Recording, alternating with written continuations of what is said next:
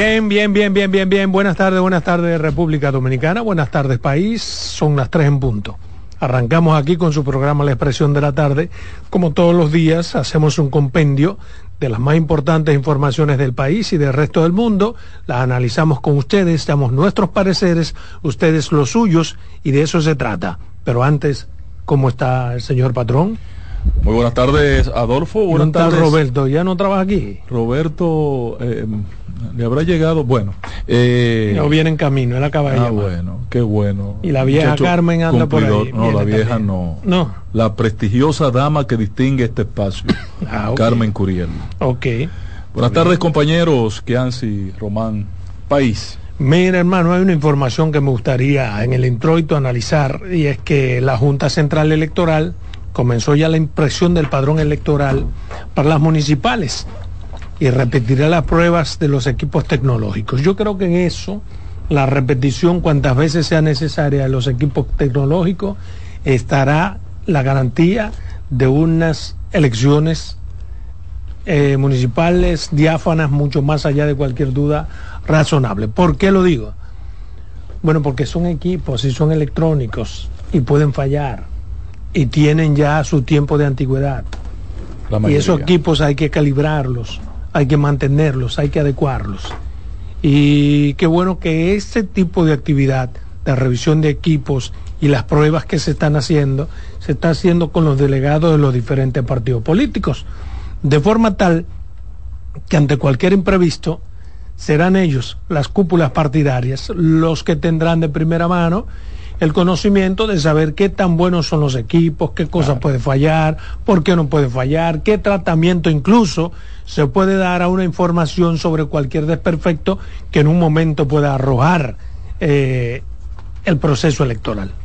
De todo lo acontecido hoy, saludos Carmen. Hola. La parte que más me, me agrada es que el presidente salió a dar la cara y decir hubo algunos errores de seguridad en la transmisión, subsanables, para que quede claro, ¿verdad?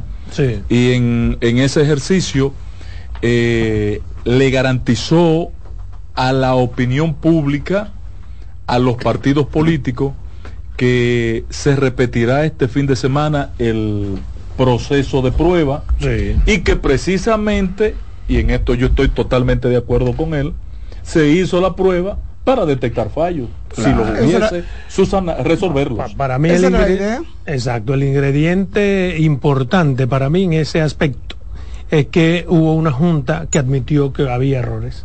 Generalmente ese tipo de cosas se callan, aunque se solucionen, ¿tú entiendes? Y se está haciendo transparente. Como, si fuesen magos, ellos lo callan aunque lo solucionen, y no puede ser así.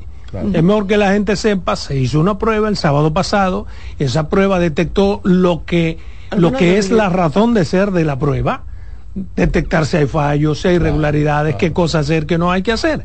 Entonces dice aquí, ante las fallas tecnológicas en los aparatos que serán utilizados en febrero, presentadas por el Centro de Asesoría y Promoción Electoral, el titular de la Junta Central Electoral informó que el sábado 20 de enero realizarán nuevas pruebas a los equipos para calibrarlos, para ponerlos a la altura de las circunstancias. estamos a tiempo, estamos a tiempo de ir eh, superando esas situaciones que se puedan presentar. y ojalá se puedan probar el 100% de los equipos. Tú sabes que no me gustó porque eh, los medios son, somos, los comunicadores, los periodistas, un tanto... Eh, eh, alarmistas. Eh, alarmistas, exactamente, esa es la palabra, porque cuando tú ves las informaciones que salen a los en los medios que te hablan de debilidades, o sea, las debilidades son muy pocas las que se pueden corregir.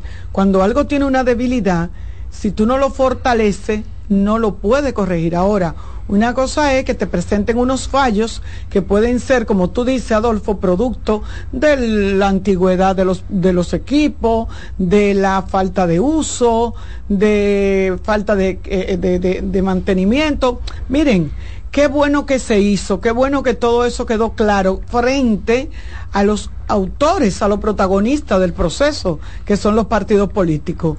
De verdad que yo esta Junta Central Electoral la he visto siempre con, con, con esa eh, a veces digo que hasta se ha dejado llevar por los partidos políticos y ha hecho lo que ellos han querido. No ha tomado a veces algunas iniciativas que uno entiende que no debe de preocupar ni debe de, llamar a, a, temor contra con los partidos, pero esta junta ha sido muy abierta, muy complaciente, una junta que yo creo que que se ha mantenido en una buena relación con los partidos políticos. Que ese es el origen de la Junta, porque la Junta es el árbitro, y administrador del proceso, no puede hacer nada que no sea eso. Esos delegados son muy babosos. No, pero es que esos son, no, esa es su tarea. ellos son los ellos son los protagonistas del escenario. Sí. pero es verdad lo que Carmen dice. Hay algunos que, que tienen un exceso de de, de, no, mira, mira, no, no, mira, yo he visto mucha crítica a mi amigo Manuel Crespo, por ejemplo, y, y, Manuel Crespo ha hecho un gran aporte para que todo esto sea como hoy es y reconocemos que está, dime está saliendo bien. Es su cuestionamiento Decir permanente. algo que la Junta no, no, espera, perdóname, perdóname. Una cosa es un cuestionamiento y otra cosa es usted inventar disparates. No, patrón. Pero déjeme terminar. decir cosas que ni siquiera ocurrieron. Exacto. para exacerbar, para quitar incluso credibilidad al organismo que, lo, que, que te va a arbitrar. Pero le, y después tener que admitir que no, lo que pasa que nos dijeron, que, eso no fue así, pero está bien, ya ahora estamos satisfechos, que no era lo que decíamos. Le ha dado la oportunidad a que la, la, Junta demuestre que es un órgano creíble. Pero hermano, eso no es, es, que no puede ser que para de Manuel Crespo. No, no, eso no es meritorio nada. Claro. Tú no puedes pretender que la Junta demuestre su credibilidad contrarrestando todas tus mentiras, no tiene lógica. Tú, no le estás mirando la cara, ¿eh? No, ah, se está burlando no, de mí. No, no, no, él sabe que yo estoy hablando de serio. No, él está hablando de, Manuel. Porque Es, verdad que ha sido importante la intervención de Manuel y otros que hay allí. Eh, ya don delegados. Ya don, Tácito no es delegado del Sí, claro, tuvo una muy buena participación este fin de semana, Tácito. ¿En dónde? Eh, en, la Junta, en la observación Están pasando como sin pena y sin gloria. Y, Danilo Díaz también está en el PLD. También tuvo una buena participación. No, no vi a Danilo Díaz, ni vi a mi hermana admirada, admirada amiga Janet Camilo. ¿No la viste? A ninguno de ellos dos. Ese es otra, pavientosa. No, anda. Que sale con cosas. No, no, no, así no. Que sale con cosas. No, no, perdón, perdón. No se ha equivocado nunca en sus apreciaciones en la Junta Central Electoral, Janet Camilo. Está jugando. No, no, me, no me pique los Patrón, ojos. No, hey. no también, este, esto está grabado, hermano, porque yo tengo. Estamos en serio, viejo. estoy hablando en serio. No, me estoy picando. Yo no pico ojo. Nunca. Sí, me está picando. Es un problema que él tiene en el ojo. Ah, está últimamente. Mientras eso ocurre, señores. Entonces hay que creer en Simón Freud. Bueno, ¿y qué dijo Simón Freud? ¿Por qué hay que creer? No, alabando todo lo más. Ese no sabe dónde tiene la nariz. Cuestión de. no, no, lo ha hecho muy bien. Él es el delegado político del PRM y creo que ha hecho una buena labor. ¿Cuál labor? Eh, Simón Freud, sí. Ahí Simón hay que Como delegado político. lo ha hecho bien, no lo ha hecho bien. Hay que secretarle lo que tiene que decir. Él sustituyó a mi amigo. Eh, eh, Orlando Jorge Mera en la Junta y creo que lo ha hecho bien, porque no era todo el mundo que se ponía... Es que, es que Simón no es político. es que Simón, una cosa es que tú conozcas la ley electoral por su condición de abogado. Eso es todo lo que tiene que hacer delegado electoral. No, no, que hable, no eso no es verdad. Un delegado electoral no debe, no debe de ser, no, no, no, no solamente conocer la ley, no. hay unos trucos y una truco y maña que hay que aprendérselo y un tigueraje. Hay un tigueraje que hay que aprendérselo. ustedes vinieron combinados hoy. ¿Cómo así? ¿Por qué? No, pero yo no vine aquí a defender a nadie, yo vine a defender lo que creo. Es, realmente, o sea, para mí. Simón, mi apoyo a ti en tu labor en la Junta. En la Junta. Admiro, admiro a En la Junta. Simón, un muchacho valioso, talentoso, inteligente. Pónganle todo lo que ustedes quieren. Todo lo que ustedes quieren. Ahora, yo creo que el PRM pudo haber elegido un mejor representante ante la Junta Central Electoral. Un hombre más, el más, activo, curtido. El principal activo que tiene. En, en, la líder política. El principal activo que tiene en materia electoral el PRM no podía dedicarlo a una tarea como esa. Que es Eddie Olivares. Y nada más un solo. o sea, se murió Eddie Olivares, perdón que se murió Eddie Olivares y se acabó el PRM. O sea, el único que sabe de, asuntos electorales en el PRM es Eddie Olivares. Y te adoro a Eddie Olivares porque trabajé con él muchos años. El principal activo, pero ese cargo no está a nivel de No, eso no es verdad. No es el principal activo. si fuera el principal activo, estuviera él y no Sigmund. Quítale esa principalía. Principal activo en el país en materia electoral. él, está bien. el amigo Roberto Rosario y le sumo a mediana capacidad al actual presidente de la Junta. Bueno, sin embargo, él no es el principal activo del PRM porque si lo fuera estuviera ahí. Eh, espérate, espérate. A mí hay que barajarme todo. a mí hay que barajarme todo porque yo no. en derecho electoral, Carmen, hay pocos eh, eh, pocas figuras, abogados que dominan el derecho electoral en el país. ¿Tú sabes quién es muy bueno en el PRM? Ramos. Salvador Ramos. Es que tú tienes una confusión. Una cosa es el derecho electoral y otra cosa es la administración de procesos electorales. Ya. Roberto Rosario no, eh, eh, ¿cómo se llama el que tú mencionas? No, de Eddie Olivares. Eddie Olivares. No es verdad que tiene todas las condiciones en derecho electoral. Eddie es bueno en administración de procesos electorales. Fue presidente de la Junta, conoce todo, pero en materia de derecho puro electoral Salvador eh, Ramos. Salvador Ramos. Estoy de acuerdo. Tú ves ahí, ahí sí estoy de acuerdo. Sí, pues son dos cosas diferentes. no, y porque ha ejercido, derecho, electoral, y ha estado en todos los Presidente de la última Cámara Contenciosa del país, exitosamente. Pero no solo por eso, sino que en todos los procesos en el que el PRM y antes PRD tenía un conflicto en materia electoral, Salvador Ramos llevaba la cabeza. Ahora, tú le preguntas cuando veas a Salvador, cuando asumió la dirección de asuntos electorales del PRM, ¿quién le hizo el reglamento de su comisión? Yo creo que tú no pudiste haber sido. No, tú le preguntas. Porque eso es materia de derecho y tú no eres experto. Pero tú ingeniero tú le preguntas, en derecho. Para que sepas. Bueno, pues fuiste tú, está bien. Tú, él siempre es que salva la vaina. Tú le preguntas a Luis, yo lo estoy diciendo por estos micrófonos que, ha de comerse la tierra. No, a Luis no. Él a Orlando lo hizo jefe. No, a, no, me no, Orlando lo cargué en Santiago para que fuera senador. Dijo Abinader sobre la tía acusada de matar a su sobrino. Ella no va a pagar eso ni con 200 años. Muy mal. Habló como un ciudadano común. Sin embargo, lo que diga un presidente siempre tiene un peso específico. En este caso, en un país siendo como es el nuestro, eso inclina a cualquier juez que tenga debilidades. Yo lo digo a partir de que entiendo, entiendo como ser humano lo que ha dicho Luis pero como presidente, decir eso, repito, en un país como el mío, eso inclina la balanza con un juez que no entienda mucho más allá de cualquier cosa. Y presumo yo, puedo estar equivocado, que probablemente declarar ese caso de que complejo y meterle 18 meses de prisión preventiva a los responsables, tuvo que ver con eso, con que haya una predisposición social, porque ya el presidente habló entonces, estos estúpidos le meten 18 meses de prisión en un caso que no conlleva eso. Que a tres meses podría estar enjudicializado, que podría estar sancionado. Bueno, o con otro tipo de medida que no sea la prisión, pero declarar eso un caso complejo. ¿Cuál es la complejidad del caso? Primero ellos admiten los hechos. Son dos personas, se sabe cómo ocurrió. Eso no es un caso complejo en ningún país que se respete. Eso está más claro. por eso te digo, y, y no es, no, el concepto complejo, corrígeme Adolfo que tú eres abogado, es cuando el Ministerio Público ve dificultades para construir un expediente. Pero este expediente está listo para que un abogado cualquiera lo redacte y en dos semanas esté en la mano de un juez. Para, no, pero además el código... No veo por qué tres meses para que lo condenen El código establece cuando se da la complejidad. Se da la complejidad básicamente por dos razones o por una multiplicidad de actores, o sea, hay una gran cantidad de personas, cada uno con tipos penales diferentes, hay que ver las imputaciones a cada uno, o por una multiplicidad de hechos. De hechos. ¿Entiendes? Que tú dices, bueno, pero espérate, esto no es tan simple. No se, no se, pero se trata de dos gente que ya admitieron los hechos, dijeron por qué, no era necesario. No era necesario. Pero está la influencia del presidente. No del presidente, no del presidente, porque se supone, y yo lo voy a repetir, tú quieres todo politizarlo. Un juez que se precie juez no puede ceder ante lo que diga un presidente. Porque un juez va mucho más allá de un presidente. El presidente dura cuatro u ocho años. Un juez debe permanecer en el tiempo lo que le corresponda.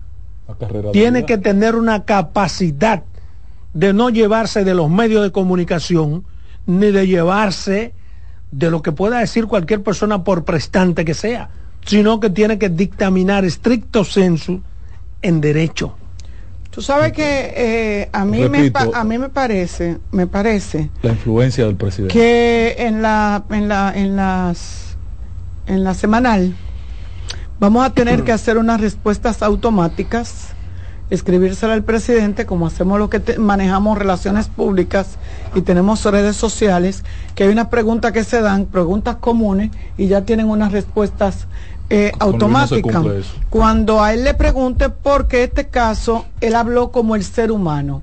Exacto, y, tiene derecho, y tiene derecho. Y yo prefiero un presidente claro, pero entonces, espontáneo. En este país que todo se confunde, pasó lo mismo con el que, ¿cómo que se llama? El, el, que todavía no ha agarrado que le preguntaron también en la quema, el que yo que la quema, ¿eh? Kiko la quema eh, Kiko la quema, también el presidente reaccionó como un ser humano normal. Sí, pero no te creas que esa reacción, perdóname, con el caso de Kiko la crema, fue así súper espontánea, ¿no? No.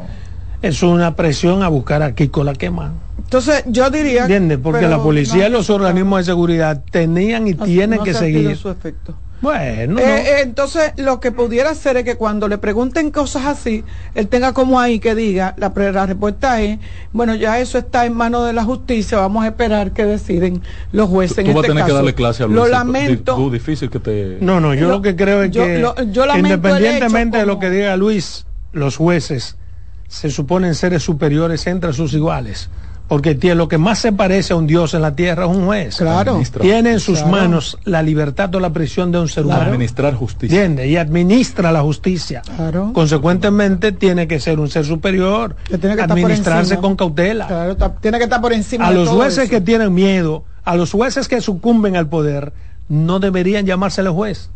Deberían recibir escupitajos. Pero, sí, eh, diga. No, no, pero Aquí no sucede eso. Aquí se sucede no, todo. No, que jueces y juezas. No, lo que te digo, aquí no se. Aquí no hay, una buena carrera. No, no, no, aquí no, se, aquí no sucede eso de, Ha avanzado bastante nuestro poder judicial. Ah, un, zapatazo entonces para que no se en España lo, lo escupen y lo tiran el zapacón. Para, que tú lo sepas. Tú has en esos países. Para que tú lo sepas. Un se paran de restaurantes. Lo tiran. Se paran de los restaurantes. Y le tiran los vinos. Y le hacen su maldad. Espero que lleguemos así. Vámonos a comerciales. En breve seguimos con la expresión de la tarde. Estás en sintonía con CDN Radio. 92.5 FM para el Gran Santo Domingo, zona sur y este. Y 89.9 FM para Punta Cana. Para Santiago y toda la zona norte en la 89.7 FM. CDN Radio. La información a tu alcance. Una institución referente nacional y regional en el diseño, formulación y ejecución de políticas, planes y programas de este ministerio ganador del Gran Premio Nacional de la Calidad. Decirle que es un compromiso que asumimos desde que llegamos para poder eh, implementar los deseos y las instrucciones del presidente de la República en ir siendo eh, más competitivo, dar un mejor servicio con la transparencia, con la honestidad, con un mundo globalizado que tenemos que exportar no solamente cantidad, sino calidad permanentemente. Ministerio de Industria, Comercio y MIPINES Un ama de casa, una periodista, un reportero y un productor comparten la mesa para servirnos todas las informaciones y el entretenimiento que caben en el plato del día. De lunes a viernes a las 12 del mediodía, estamos seguros que vamos a dejarte sin vida, información y buenas conversaciones. Buen provecho.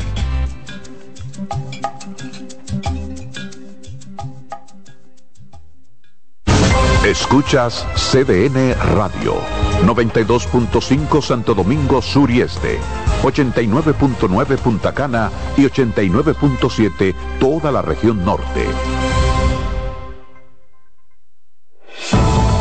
Contacto directo con la expresión de la tarde. Llama al 809-683-8790. 809-683-8791. Y desde el interior sin cargos, 1-809-200-7777.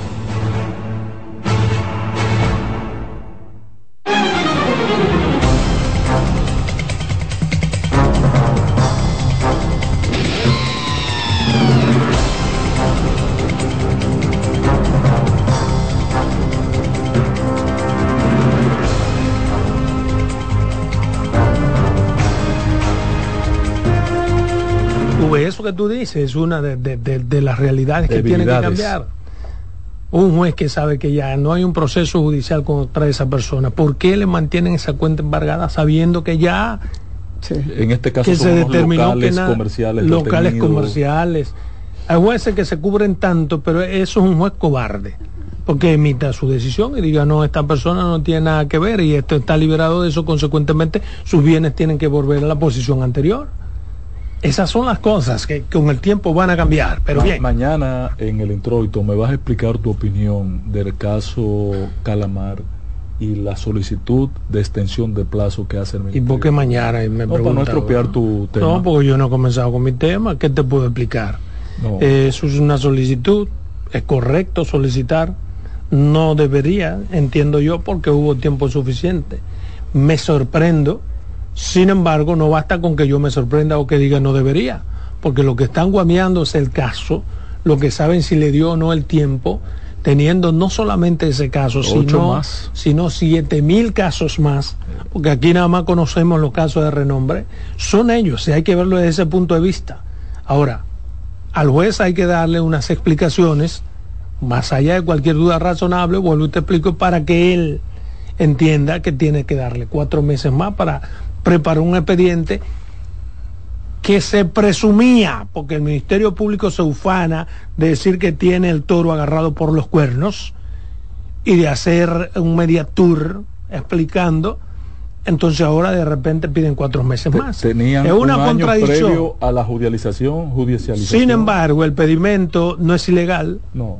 Y eso es lo que ya te contesté hoy lo que tenía que decirte mañana. Salí de ti. Miren. Todavía no, Hay dos temas que yo quiero compartir con ustedes. El primero está relacionado con una realidad que está viviendo Haití, que a mí me preocupa. Y quisiera que mi preocupación sea un poquito más pequeña que la que puedan tener nuestras autoridades. ¿A qué me refiero? Todos conocemos a Guy Philippe, que es un político haitiano de renombre, eh, que fue canciller, es bien conocido en República Dominicana, fue militar y estuvo preso supuestamente cinco años en Estados Unidos, está de vuelta en Haití y está llamando a las masas, está llamando a la población a que se rebele contra el gobierno establecido. Entonces, oigan lo que dice el señor Guy Philippe. Dice que no es una revolución, que no es un golpe de Estado lo que él quiere dar, es una revolución lo que va a hacer en Haití, o sea, tiene que cambiar el status quo cambiar las cosas. Probablemente eso sea lo que necesita Haití. Sin embargo, a mí me llama mucho la atención y tomo con pincelada, primero que sea Guy Philippe, segundo, yo me pregunto, ¿estará Guy Philippe solo detrás de todo esto? Y me contesto yo mismo, digo, no, no lo puedo estar. Me pregunto, ¿es casual que venga justo ahora luego de haber tenido cinco años supuestamente preso en Estados Unidos. Cinco de me pregunto y me contesto yo mismo, ¿por qué lo pongo en duda? Bueno, porque aunque parecería una idea descabellada lo que estoy diciendo, pero Estados Unidos da para apresarlo, para prepararlo, para enviarlo a Haití a candidatearse y apoyarlo. Y luego, si fuera necesario, destutanarlo. Porque ese es el modus operandi de los norteamericanos, al menos en los países como los nuestros. Estados Unidos lo ha dicho mil veces, no tiene amigos ni enemigos, tiene intereses. Y digo que lo que establezco aquí no es descabellado a partir de que tenemos experiencias de que ya esto se ha hecho. Lo hizo con Noriega, fabricaron a Noriega, y cuando Noriega ya no respondía a los intereses, todos sabemos lo que pasó con Noriega. Lo hicieron con Saddam Hussein, que se preparó, los norteamericanos lo prepararon, cuando ya no les interesaba, sabemos lo que pasó. Bin Laden estudió también en escuelas norteamericanas y algún conocimiento de armamento y de guerrilla los adquirió con norteamericanos. Y hay otros, otros que han sido presidentes, jefes de Estado en algunos países que primero los prepara y los arma a Estados Unidos y luego cuando no responden a esos intereses, sencillamente los quita. Entonces, a mí me llama la atención todo esto porque no me parece casual que venga Guy Philippe en estos momentos a hacer lo que pretende hacer en Haití. Pero bien, es un problema de los haitianos.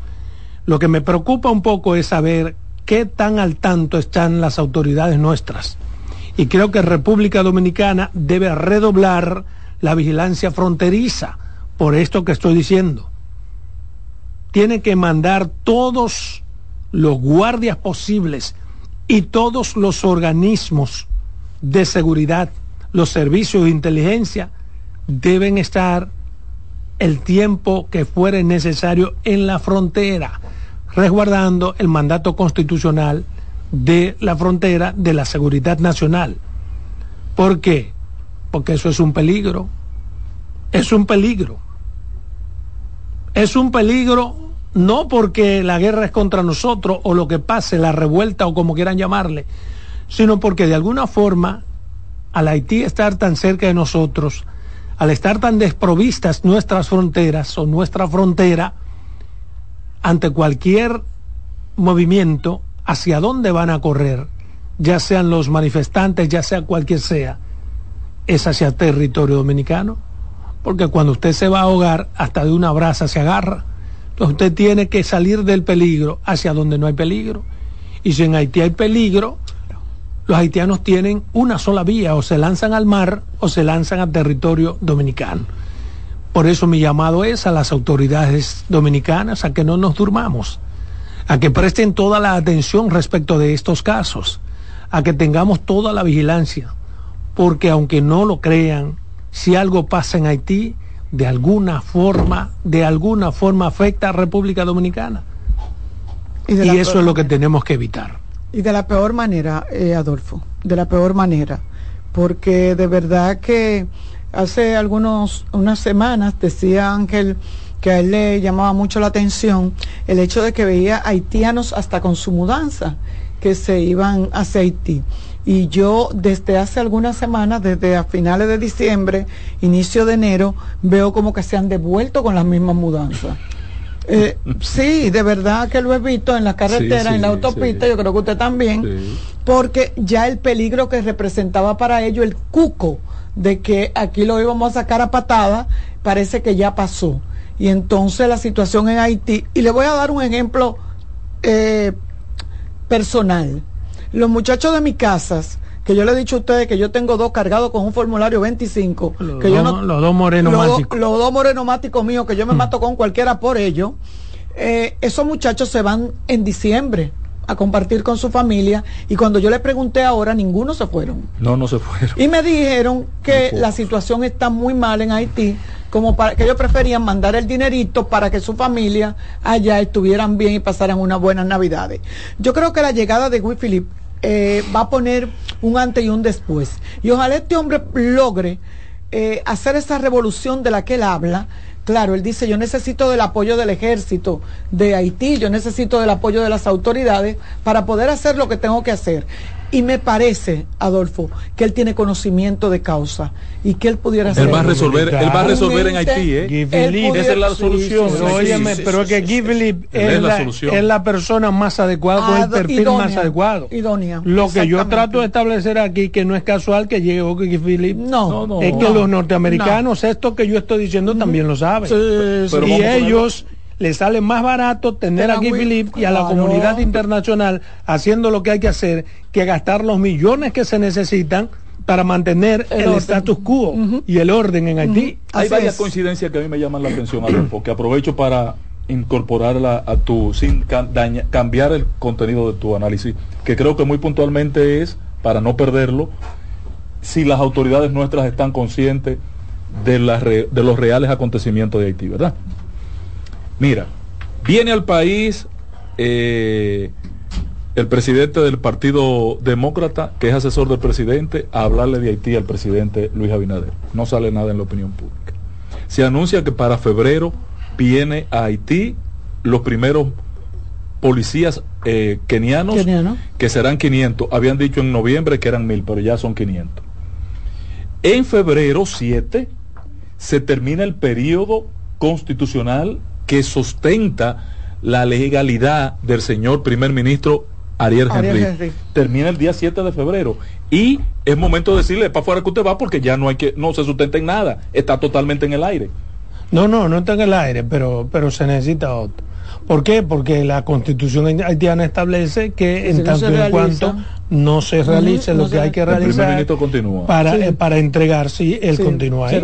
Tiene que haber un orden establecido. coincide coincide este momento con el apresa- la orden de prisión, eh, la orden de apresamiento contra dos expresidentes, entre ellos Martelly, Martelly. responsable de mucha vagamundería en los últimos 15 años en Haití, más el mismo primer ministro José Claudet, que yo no sé si ustedes han visto que se ha callado la boca no va a hablar más caballá tiene como dos en el país. no. Entonces se están ju- conjugando una serie de elementos en Que todo- torno a Haití Todo parece indicar. que parece indicar ah, ah, le sumo uno más ¿quién es Guy Philippe? que ya eh, eh, Adolfo dio una parte de su perfil en, fue electo senador en el 2016 en noviembre del 2016 antes de tomar posición en, en febrero del 2017 fue apresado por los gringos y se lo llevaron amarrado Más alto que un zócalo de cadenita. acusado de narcotráfico. Allá no le pudieron probar eso Sí. y él se declaró culpable de aceptar soborno y lavar dinero de los narcotraficantes para cubrirlo y que desde ahí traficaran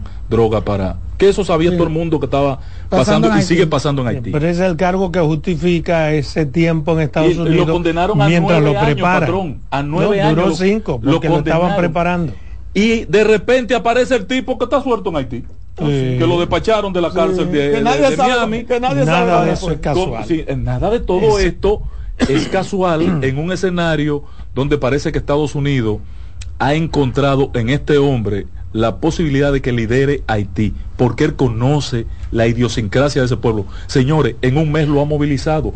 Las manifestaciones que este hombre ha llamado en Haití los últimos dos días no lo ha hecho ningún político haitiano. Así es. Bueno, hay otro tema que de manera breve quiero referirme a él y está relacionado con una infausta noticia que vi en los medios de comunicación. Eh, dice que, por ejemplo, el INASIF enterrará 95 cadáveres que no han sido reclamados Por sus familiares. por sus familiares. Dicen INASIF. Será enterrado en un cementerio X Yo tengo la y a mí me a mí me llama la atención porque eso es otra muestra más de, de- de manifestación de que somos un país tercermundista. ¿Y los desaparecidos ¿Por qué lo digo? Perdóname, lo digo porque para usted enterrar 95 cadáveres que tienen supuestamente cinco meses en el INASIF, usted tiene que explicar al país si usted trató de contactar a los familiares, si trató de identificar a los cadáveres. ¿Entiende? Porque sencillamente no es posible tener 95 cadáveres ahí sin que se haga un esfuerzo mayor para contactar a los familiares. Supongo que de 10, 15, 20, usted no va a contactar a los familiares porque no encontró el documento. Pero no es posible que los 95 usted no haya encontrado una forma de identificarlo, ya sea por el celular, ya sea por la cédula, por el documento que le encuentre. Y mi pedido en este sentido es que, por ejemplo, el INASIF, antes de tomar esta acción, que podría parecer indolente, pero que hay que hacerla porque en todas las partes del mundo hay que hacer algo con los cadáveres cuando se llenan las morgues, pero primero se hace el protocolo que yo estoy diciendo. Se busca, se busca con todos los métodos posibles determinar primero quién es la persona, con los registros. ¿Por qué? Por ejemplo, una persona tiene cinco meses ahí, pero hace cinco meses hay algo que hay familiares reclamando a alguien. Entonces, esa relación del reclamo de esa persona versus el cadáver que se tiene, ese match, ese macheo, hay que hacerse, hacerlo, claro. como hacen en los países de verdad. Claro, claro. Y en la mayoría de los casos resulta ser Que sumamente es- efectivo. Claro. Porque si hace cinco meses que yo estoy reclamando que se me perdió el primo hermano, que se desapareció, y hace cinco meses y unos días que INASIF tiene ahí 20 cuerpos, lo más probable es que yo llame a esa gente que hizo el reclamo hace cinco meses y lo invite a que ya sea por ADN, ya sea por las uñas, ya sea por lo que sea, me determine, pero estoy casi seguro y apuesto peso a Moriqueta o a Morocota a que eso no se hace. Sucesivamente hay unos cadáveres que están ahí, tienen cinco meses y hasta cinco años si los dejamos. Entonces, ¿cuál es mi llamado a las autoridades de INASIF antes de tomar esta decisión, que es irreversible, que es inevitable? Que hagan una rueda de prensa con los medios de comunicación para explicar esta información que aparece de soslayo y expliquen al país, mire, tenemos aquí tanto cadáver hace cinco meses, de una forma tal que como el dominicano ve mucho noticiero y tenemos muchos noticieros, alguien en cualquier lugar pueda dar contra, pero a lo mejor en eso hace cinco meses que se desapareció que. Ramiro- Ramiro, el hijo hace de cinco fulano. meses que fulano se desapareció. Vamos a INASIF a ver si es si lo encontraron, está ahí. Y probablemente le da a esas personas, a esos familiares, la posibilidad de darle cristiana sepultura. Pero hay que hacer el esfuerzo. No se puede sencillamente tener un almacén de cadáveres y luego en una fecha tal, porque ya no podemos más, vamos a votarlos. Yo, creo atrevo- que hay que intentar todo lo que hay que intentar. Digo esto por si a alguien le interesa. Pero, ¿sabes por qué se hace público, Adolfo? Porque eso debe ser una práctica vieja. ¿Por qué se hace público? Por el problema de los niños que aparecieron en el cementerio y no quieren vivir una experiencia experiencia. así. Son 125 cada, son 125 cadáveres. Ellos mandan fotos, inclusive de, de- de los nichos que se hicieron, que se hicieron unos 576, 94 nichos exactamente. En total entre ellos cuatro de fosa. Pero hay algo que a mí me llama la atención. Yo creo que para algo nosotros ponemos las huellas en la cédula. Sí, claro. O sea, yo creo que como tú dices, bien pudiera hacerse un estudio y aquí y aquí quisiera que me estuviera oyendo Mimi, que una patóloga, una de las principales patólogas que tenemos aquí en el país, que odontóloga, que es don- Mire, don- Carmen, hasta por la ropa con que están esos cadáveres, alguien puede identificarlo. porque no pudieran estar tan puede haber uno que esté totalmente de, en, en- en decomposición pero hay algunos que a lo mejor lo encontraron en su condición No, y están refrigerados. Y entonces yo digo, pero no hay un mecanismo de que esa, esa huella que tú pones en la Junta, que debe de servir para algo, que pudiera un patólogo forense hacerte un. ADN, hacer un, un cotejo con eso. O sea, yo creo como que es muy fácil salir como del problema. Aunque en la nota ellos dicen que esos cadáveres van a estar ahí para eh, eh, eh, resguardados dignamente y que cuando los familiares aparezcan, pues... Sí, yo pero que los familiares no voy aparecen. sí, pero yo te voy a decir una cosa. Yo no me imagino abriendo 94 fosas para ver, pa- pa- pa- ir buscando en- pero es que no hay, 125 después cada- que están enterrados ahí Tú- que dignamente de qué es de composición pero es que p- perdóname un país como el nuestro con tantas precariedades un familiar no aparece hay que buscar la forma de hacerle saber a los familiares por eso que propongo perdón Carmen una rueda de prensa más extensiva en que la Sí, gente pueda de su casa saber contra mira ahí puede estar porque es como tú dices con las huellas dactilares Sí. con, eh, con, lo- con la imagen de- dental. dental. ¿Entiendes? Hay 25 Hay muchas de- formas que patología debería tener la forma de contrastar esas cosas. Así es. Ahora, Adolfo, el primer punto, y yo me inscribo ahí, es el tema de hacer el, Match. la comparación lo, con lo desaparecido. con lo desaparecido, con lo- con lo- porque si hay algo que ha proliferado en el país en los últimos eh, 10, quizá 8, 9 años, es el tema de la, de, de la desaparición de personas. de No, personas. pero claro. Mucho. Entonces, mucho. eso que no era una costumbre en República No, Dominicana, usted conocer, no es un problema de este gobierno, para que nadie se vaya a equivocar, No. yo estoy diciendo, no, viene desde antes. Pero hay que tener una cierta empatía como ser humano, no como miembro nada más de INASIF. ¿A qué me refiero? Contra. Una madre jamás podrá superar que un hijo se le desaparezca.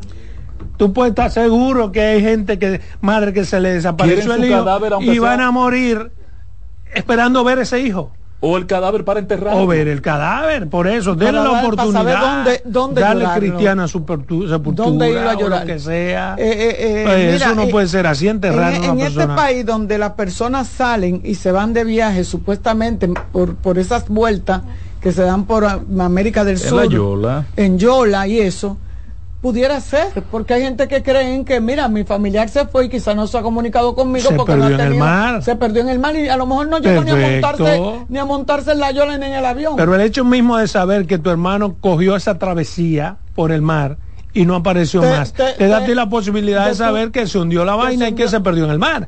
Y tú con el tiempo te reconfortas y sabes que se perdió en el mar. Pero, no es lo mismo que tú no, sepas si fue por el mar, si fue, por, la tierra, fue por el aire. yo, yo estoy contigo. Yo creo que más que una nota de prensa que pudiera eh, ser importante para algunos medios, para otros no, y le den una, un, cuadrito pequeñito, dos, parra, dos columnas, eh, debieron de hacer un, un trabajo más amplio, porque llega a más gente, porque tú puedes estar seguro que muchas de esas personas son hasta de pueblo, de campo, que no tienen esa facilidad para de llegar a los medios de comunicación. Es una lástima, de verdad. Ahora, ¿qué tanto tiempo tú puedes durar con, con unos cadáveres sin hacer ningún tipo de diligencia para conseguir los familiares? Bueno, y en el peor de los casos, eh, esos cadáveres pueden servir para algo. Se lo donen a, la, a, las facultades de medicina.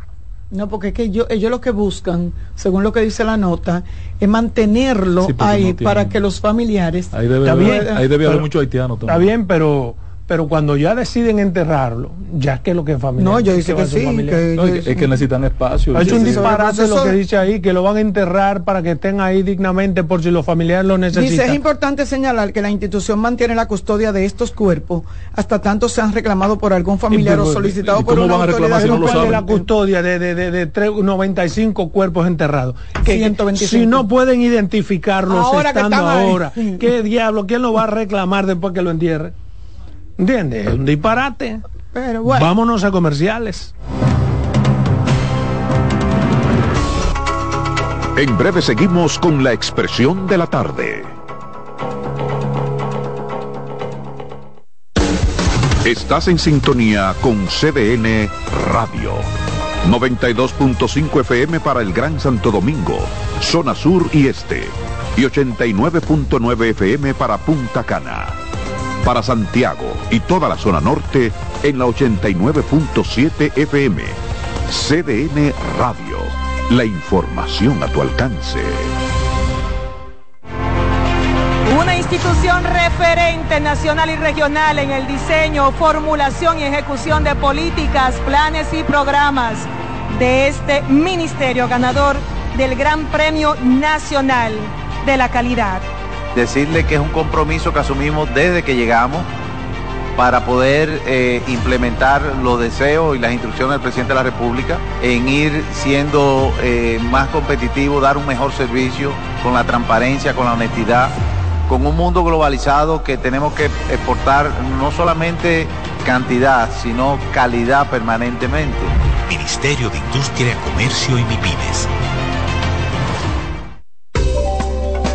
Los tiempos cambian y así nuestro país ha cambiado hacia una movilidad sostenible utilizando autos eléctricos donde de la mano de Charles Sánchez en el programa Cero Emisión Radio estaremos compartiendo todas las informaciones interesantes con un nutrido grupo de actores del sector. Cero Emisión Radio. No se lo pierda cada sábado de 3 a 4 de la tarde por esta CBN Radio. La información a tu alcance. Contacto directo con la expresión de la tarde. Llama al 809-683-8790. 809-683-8791. Y desde el interior sin cargos, 1-809-200-7777.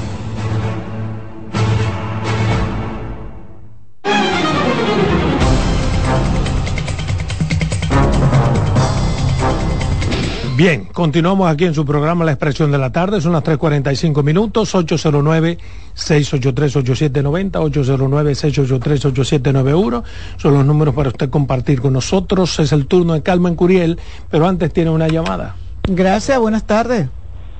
Buenas tardes, equipo. Hey, ¿cómo está usted? Estamos bien, gracias. ¿Y ustedes? Por aquí más bien que Lola antes de las 3. Ah, me alegro. ¿Y con Pueblano, Roberto? Que no lo oigo. Eh, su vehículo tuvo una avería y no ha podido llegar, pero viene en camino. Oh, oh bueno. Eh, totalmente de acuerdo con el comentario. Yo sé de dos personas muy allegadas mías que, que desaparecieron y nunca nunca se supo de ellos. Aproveche entonces para que le diga a esos familiares que vayan al, al INASIF a verificar. Probablemente uno de ellos esté ahí. Lo voy a hacer eso, sí. Esta misma tarde lo voy a hacer. Sí, por favor. Sería bueno. Buenas tardes. Buenas tardes. ¿Sí? ¿Cómo están? Bien. Ah, qué bueno. Eh, tú sabes que yo llamé los otros días para decir sobre el tema este de la compañía de los semáforos. y, y me di cuenta que aquí en la prolongación 27 de febrero han seguido poniendo semáforos de esa compañía. Sí.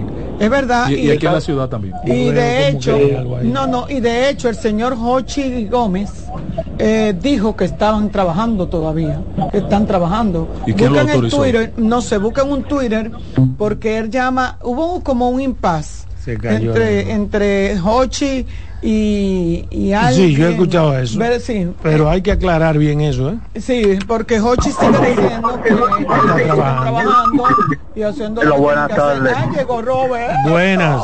Carmen. Hola, querido. Eh, mire, eh, un saludo para todos ahí.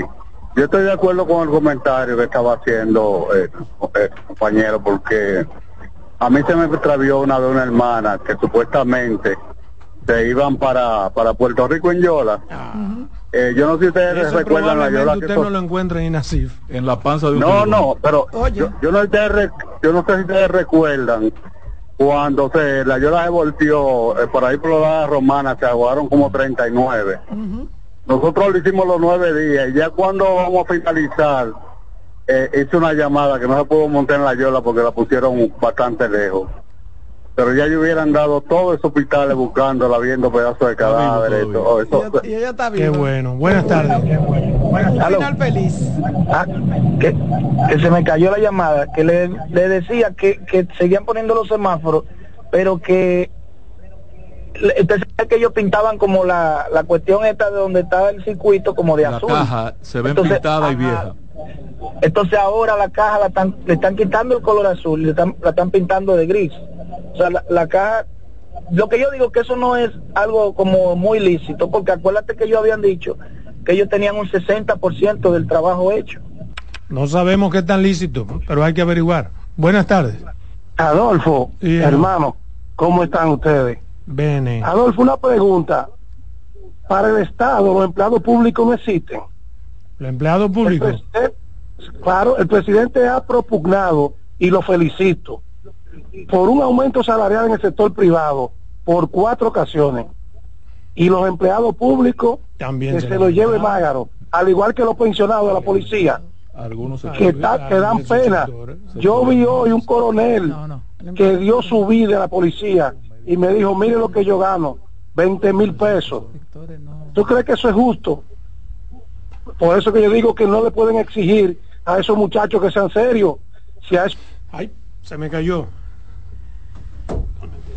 Bueno, bueno, muchas gracias, muchas gracias. Señora, aquí estamos, aquí estamos. Un pequeño inconveniente, pero aquí estamos. Expresión de la tarde. Nos vamos a dar una pausa. No, estamos Eh, regresando de la Pues pausa. Esperándolo a regresando. usted estábamos, compañero. Ok, ok, ya, y Adolfo había bien. presentado a Carmen para eh, que entrara a su tema en lo que usted se acomoda, porque lo veo atareado, lo veo sudado y como Oh, quedado, respirando quedado- por la boca. quedado encima en un elevado en la Kennedy. es duro. O sea, yo te pasé por el lado. que el mecánico mío es eficiente, debo felicitarlo por aquí. Sí, tú, me, tú siempre me lo Llegó has a dicho. tiempo y resolvió a tiempo. Tú siempre me lo has dicho, me lo, siempre me lo has recomendado. es difícil, ahí arriba, tú coges una presión. Yo me quedé una vez adentro del elevador, abajo del túnel de la church. y además tú crees que es un asunto mucho más complicado, mm. más grande. Sí, ¿no? Bien, señores, muchas gracias. Mire, yo tengo dos temitas, dos cosas que quiero poner en contexto con los compañeros aquí, por supuesto, con los amigos que nos sintonizan. Hay un tema que hemos hablado aquí y yo particularmente lo he abordado ante la preocupación por las situaciones que han ocurrido en muchos centros hospitalarios del país, y me refiero a la inseguridad, incluso en centros privados. Y a mí me ha tocado ir a la una, a las dos y a las tres de la madrugada, y la verdad es que eso mete miedo. Un personal médico y unos pacientes y familiares prácticamente a merced de cualquier delincuente. Y en los hospitales se han suscitado hechos lamentables entre pacientes y médicos, pero sobre todo delincuentes que han penetrado en busca de una persona por problemas entre bandas. Y eso es algo que ha sido una queja permanente de los médicos y de los propios pacientes y familiares. Entonces, veo que las autoridades han estado buscando la forma de proteger estos lugares de salud y ya han anunciado que desde ayer, desde ayer, entró en ejecución un reforzamiento de la seguridad en los hospitales del país con la asignación de más de 100 oficiales del ejército y otras acciones que también se irán tomando. En ese sentido, los ministerios de Interior y Policía, de Salud Pública y de la Mujer, el Ejército de la República Dominicana, la Policía Nacional, el Servicio Nacional de Salud, el Colegio Médico Dominicano y la Agrupación Médica Dominicana, han venido discutiendo posibles soluciones a esta situación y todo parece que ello eh, ya eh, va a comenzar a solucionarse esta situación. Aquí hay hospitales que están ubicados en zonas de cierta peligrosidad y me imagino que en esos hospitales se dará la prioridad porque no ha comenzado desde ayer en todo, sino que va a ir sumándose. 51 hospitales Exacto, específicamente. Unos, unos 51 hospitales, entonces se irá sumando esa esa protección de, del ejército y de la policía. Ahora uno espera que no sea que los miembros del ejército vayan allí a comer yaniqueque y pastelitos y a ponerse en chercha con la gente. Conjuntamente con eso, eh, con esos oficiales del ejército, se ha dicho que se va a aumentar también la presencia policial, sobre todo en las emergencias de los centros asistenciales. Que reitero, hasta Ahora, ya a partir eh, de ayer es que se ha comenzado esta vigilancia. Eh, los hospitales y los centros de salud han sido presa fácil de la delincuencia. Y para cualquier situación contra el propio personal médico. Las medidas eh, fueron adoptadas durante una reunión que sostuvo el Ministerio de Interior y Policía con la presencia de los representantes de esas instituciones que se han constituido en comisiones con el objetivo de abordar temas de seguridad en los hospitales, sobre todo en las emergencias. Eh, pienso que se le va a dar prioridad, sobre todo las horas nocturnas, que se ha dicho que es las 24 horas. son 24 horas. Entonces, me parece atinada esa decisión. Ojalá eh, se pueda lograr que en todos los hospitales, incluso en los centros privados, no sé si los centros privados tendrán que pagar. seguridad. Pero, la, mayoría no, no la tienen. ¿eh? Sí, uno no se da cuenta, no la pero tienen, No la tienen. No, yo, yo, pregunté, yo fui a uno, un, un policlínico y yo pregunté, oye, yo, estaba asustado.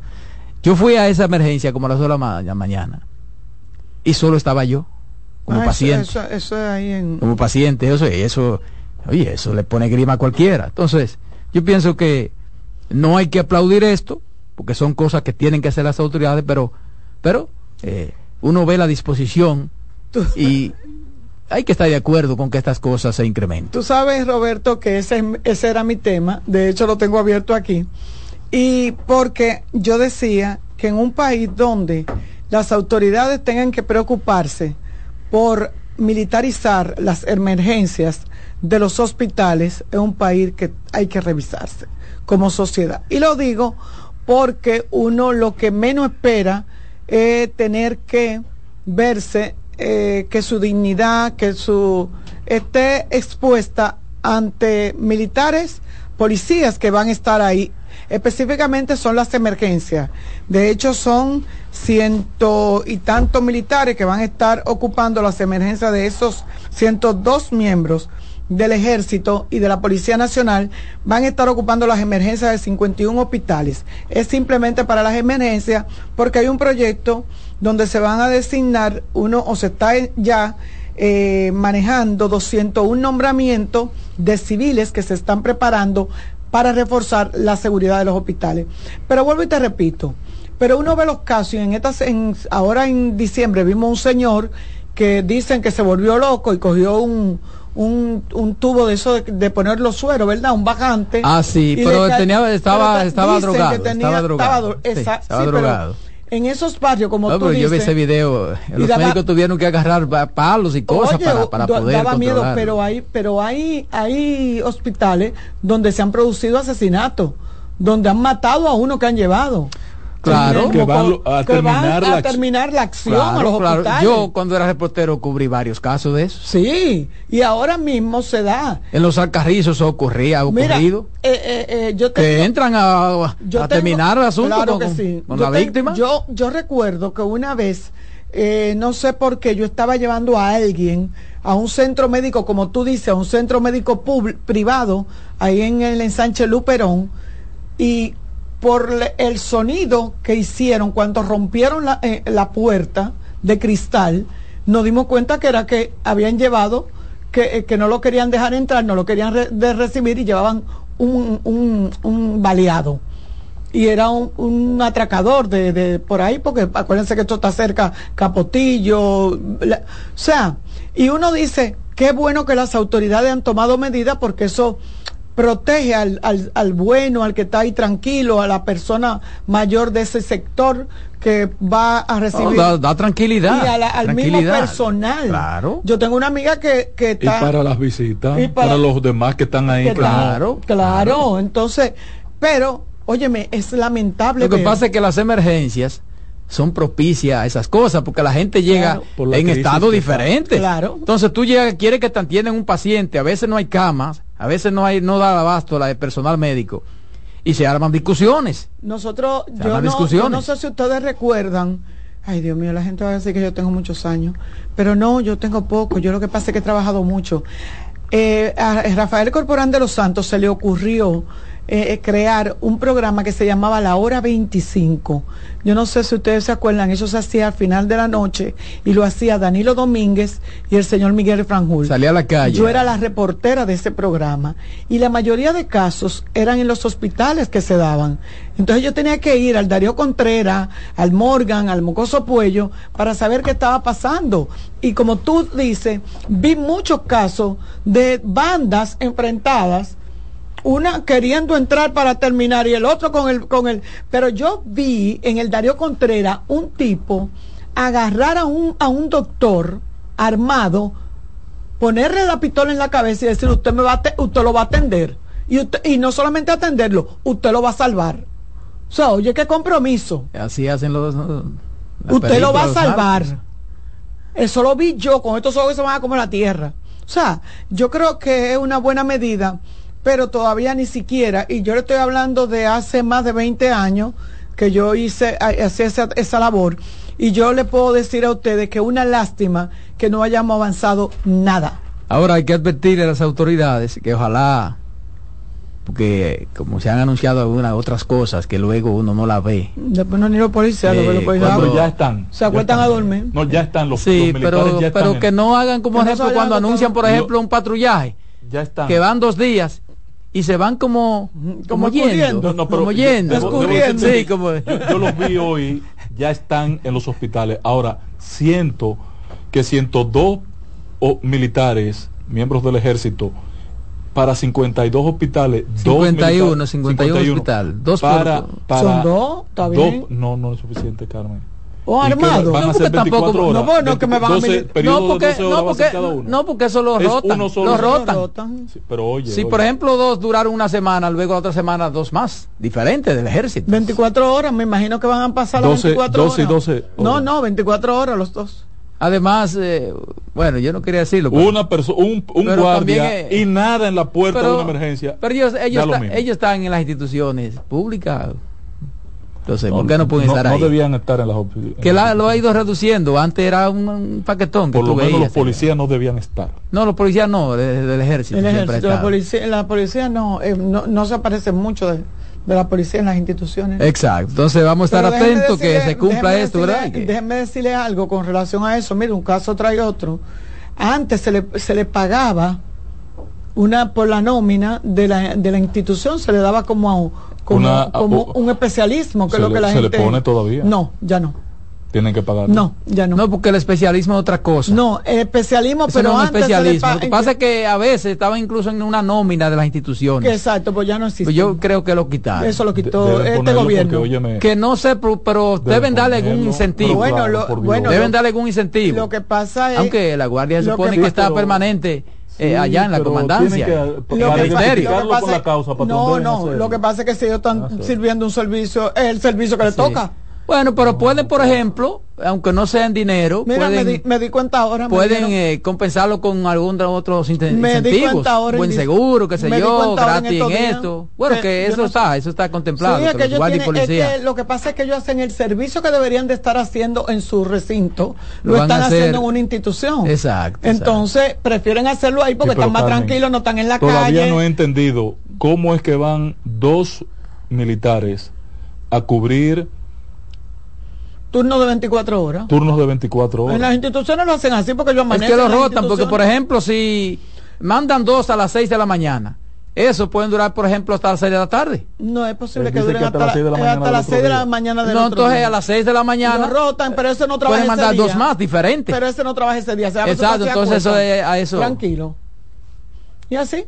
Qué lógica. Porque además yo pienso que lo están haciendo también como una especie de plan piloto, ver, porque luego van a ir, No hay dependiendo de la forma de que un operativo de eso funcione con una asignación mínima por recinto de menos de cuatro. No, porque eso va a pero, depe- pero- pero es que las eso va a depender, eso va a depender de Porque patrón. un solo guardia en una emergencia. No porque no eso va a depender, nada. mire, del tamaño del centro De la hospitalario. emergencia. Eso va a depender también De la- del tamaño de, de la de- de frecuencia, o sea, de la Y cantidad de personas que vayan a ese Y centro. hoy vi muchas mujeres. Mujeres, Militares. sí, sí, sí, sí, es posible, porque no es, no es para allá, es simplemente, es verdad, para, ahora yo te voy a decir una para imponer un respeto No, no, en no, las pero, mu- instituciones. no, pero mujeres, mili- mujeres deberían de meterla en la maternidad. Eh, porque yo Para no me- evitar yo los no- robos de- de- No, yo no me imagino una mujer, no, porque los robos se los llevan desde, la, desde las habitaciones, no de las emergencias, porque lo que Sí. esos militares son para las emergencias. Exacto. Pero yo no me imagino una mujer en el Morgan o en el Mocoso Puello. O en el Mocoso Puello. hay Pero, que- ¿sabe? ahí deben de poner Se 10 supo- van a 10 estar, van a 10 estar fuera de, de- de- No, en el área este, No, en, en en la emergencia. no, la en la puerta de emergencia, que dentro de la emergencia. Yo lo vi en la puerta de la Sí, emergencia. así que, ahora. ahí es que, así es que lo explicó. Lo- el dos el Sistema en- en Nacional cada- de Salud lo explica así. Que Sí, porque el asunto es una, como de, de imponer que- una, una especie de respeto, que la gente vaya y se sienta, ¿verdad? La verdad que el Que doctor tú lo vas a está pensar. un trabajo extraordinario. Tú lo vas a pensar cuando tú veas que ya hay seguridad, pues las cosas comienzan a Un cambiar. abrazo a mi hermano. Tienen que comenzar a cambiar. Miren, eh, hay otro tema, si me da tiempo, creo que tenemos tiempo, ¿verdad? Claro. No, no tiene tiempo. No tiene. Ah, Sí, no. sí. Ah, no, porque ustedes es lo que mandan aquí. Miren, entonces, hay un tema que también tiene que ver con salud, al que me quiero referir, que es también otro tema que hemos analizado en otras ocasiones aquí, y tiene que ver con la falta de médicos de las diferentes especialidades en diversas provincias del país. Ah, no Porque los médicos no quieren ir, no quieren ir por la distancia. Muchas veces, otras por falta de algunas condiciones y además Porque, señores, hay especialidades que tienen deficiencia. Es decir, que hay pocos profesionales en algunas áreas médicas. Y traigo el tema a la mesa porque el Servicio Nacional de Salud ha informado que dispone de diferentes plazas o puestos de trabajo para nombramientos de médicos de diferentes especialidades en varias provincias del país. Pero que la mayoría de los médicos no aplica para ello porque prefiere quedarse en hospitales de la capital y otras en otras ciudades. Y estamos hablando de plazas para médicos ginecólogos, pediatras, neonatólogos, intensivistas, anestesiólogos, ortopedas, cirujanos, entre otros. En centro de salud de Pedernales, Bauruco, Elías Piña, Independencia, Barahona, Dajamón, Santiago Rodríguez y Samaná específicamente. O sea, los médicos de especialidades no quieren ir a esas plazas, no quieren ir a esas provincias, a esos centros de salud. Pudieran tener los médicos razón para no querer ir a esos lugares, pero yo pienso, yo pienso que el Estado, que es el que paga a los médicos de los hospitales, debe y tiene que buscar los mecanismos para que a esas provincias lejanas y otras del país haya médicos de las diferentes especialidades. Aunque sea de forma rotativa, se pueden buscar muchos, muchas formas, con algunos incentivos que le permita compensar su labor. Porque este es un tema que no ha podido ser solucionado. Porque los médicos no les interesa ir a esas comunidades pequeñas, pero sobre todo por la distancia y por la falta de mayores recursos que compensen el salario también. Aunque ha dicho Mario Lama que hay incentivos y que se está estudiando mejorar esos incentivos. Muchos incentivos. Mejorar esos incentivos. Incentivos por distancia. Exacto. Y por la especialidad. Y por sí, Pero yo creo, por ejemplo, que el tema de, de rotarlo es importante. Por ejemplo, que un médico o dos médicos duren una, dos semanas a dos semanas van dos médicos diferentes de la misma especialidad. Mira, Roberto. Pudiera lograrse, ¿verdad? Eh, eh, y el colegio médico pudiera ser una parte importante en ese tema, corrígeme tú. En el caso de la medicina, no es como profesorado o agricultura el caso de la medicina es importante el seguimiento de un especialista a, un, paciente. Entonces, la, el cambio, cada dos semanas el cambio de un ginecólogo, cuando un ginecólogo, cuando sí, sí, es una situación, ¿tú me entiendes? ahí, habría un inconveniente. Yo le voy a decir lo que yo entiendo de dónde viene el problema. Miren, el problema viene más atrás, viene con la residencia médica. Aquí hay un problema que de hecho se quiso corregir cuando se dijo que las residencias médicas se iban a examinar en la UAS. Los médicos eh, que terminaban la medicina, después de hacer su pasantía, podían ir a UAS y, hacer la residencia médica. Creo que desde hace unos años ya no importa si usted lo pasa con un número, porque si usted no sabe, o sea, hay una residencia médica que tiene 10 vacantes en un hospital como de ginecología, una maternidad donde tú puedes ir a hacer la residencia para tu especialidad, pero si tú no sacabas, solamente pasaban lo que tenían las notas más altas. No era que tú te quemabas. Es que si hay 10 vacantes, solamente iban a entrar los 10 primeros con la zona nota más alta. Entonces todos los ciento y pico quizás que aplicaron no tenían dónde hacer la especialidad de ginecología. Entonces, una de las cosas es porque nosotros tenemos falta de especialistas. Yo reconozco, en casa había una señora que quiero mucho, que su hija aceptó irse. Por ejemplo, aquí, hay pocos médicos legistas. Aquí hay pocos médicos legistas, aquí hay pocos ortopedistas, poco patólogos que le llaman patólogo, aquí hay poco endocrinólogo, emergenciólogo, intensivista. tú sabes, que los intensivistas son médicos de principalía, ¿eh? Pero es por eso. Con vocación. Pero es por eso, porque las residencias médicas no lo aceptan. Entonces tú tienes que todos los años lo que te entran es 10 patólogos, 5 patólogos. No, los muchachos, los médicos nuevos nada más quieren estudiar eh, la cuestión esta de cirugía plástica, odontología, porque lo pueden hacer rápido. pero además es un asunto de recursos. De recursos. Son, especialidades que, exactamente donde donde, donde se, se, consigue rápidamente mayor cantidad de dinero. Una de uno de los una nueva, más o menos? Uno de los grandes problemas. Los asuntos estéticos dejan mucho dinero.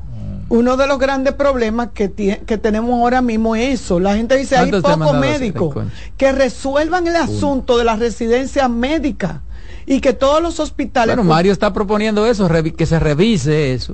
para ver qué posibilidad se puede Oye, evitar. hay muchachos que tienen años esperando una vacante para entrar a estudiar su especialidad. Pero, por ejemplo, esos, muchachos que se acaban de, por ejemplo, de graduar. Tienen que hacer su especialidad. Tienen que hacer una eh, especialidad. Pero pudiera, no puede ser porque ya aquí no hay médico general. Porque pudieran mandarse, por ejemplo, a, esa, a esas provincias. Pero que tú haces con un médico general que no sepa de ginecología. Sí, ese es el problema. Que tiene que ser una especialidad. Que tiene que ser una especialidad. O sea, por ahí es que viene el problema, es que no tenemos los médicos suficientes. Porque hay muchísimos muchachos en esos pueblos que son médicos que son médicos generales y están ahí en ese hospital, pero no han participado o han participado en el concurso de la residencia médica, no, lo han, no, han podido. Pero los Elías Piña tienen que ir a San Juan. Exacto. San Juan tiene que ir a. Exacto. O sea. a venir a San Cristóbal. doctor, revise lo de la residencia médica y que todo el mundo puede entrar para que usted vea cómo se le llenan los, hospitales de médicos. porque tienen que eliminar algunas burocracias que hay ahí para, pero si usted no saca, permitir que solamente hay 10 vacantes y van a entrar los que más alta nota tengan. y si tú tienes 100 solicitando, nada más entran 10. Cuando esos 10 se gradúan, ¿tú sabes qué pasa? Que, tampoco eso garantiza que, ese sea mejor no no y que ese sea mejor médico que, el otro eso no es verdad ¿eh? exactamente eso no es verdad exactamente entonces, yo, yo siempre he dicho que aquí hay que revisar eso. Tú ves la UCE, tú te, yo que tuve, y, la gente dice, bueno, porque yo tuve mucho tiempo visitando la UCE, y la UCE es una, una, clínica, un hospital docente. O sea, de la UCE vienen hasta del extranjero a hacer la residencia médica ahí. Es un hospital docente, la UCE, el central, y tú ves, pero, pero para tú entrar, tú tienes que haber sacado 100, 98, 99. o sea, el que sacó 70 se quedó afuera. Se quedó afuera. Y si a lo mejor tú eres de San Francisco y viniste a examinarte, te quedaste y fuera. Y a lo mejor el que sacó 70 tiene mucho más habilidades. Claro, pero te queda en el hospital y te queda en el hospital entonces siendo un médico normal. Entonces, hay que revisar cuál eh, y además será hasta un levantamiento de quiénes son los médicos de cada de cada pueblo de eso que están optando por, por, especialidades para darle la oportunidad de que lo hagan ¿Entiendes? Sí, sí, yo pienso que, tienen las autoridades que, buscar la forma de, manejar eso. De, manejar porque, eso. Porque es mucho más fácil uno que viva allá, que tenga su familia allá.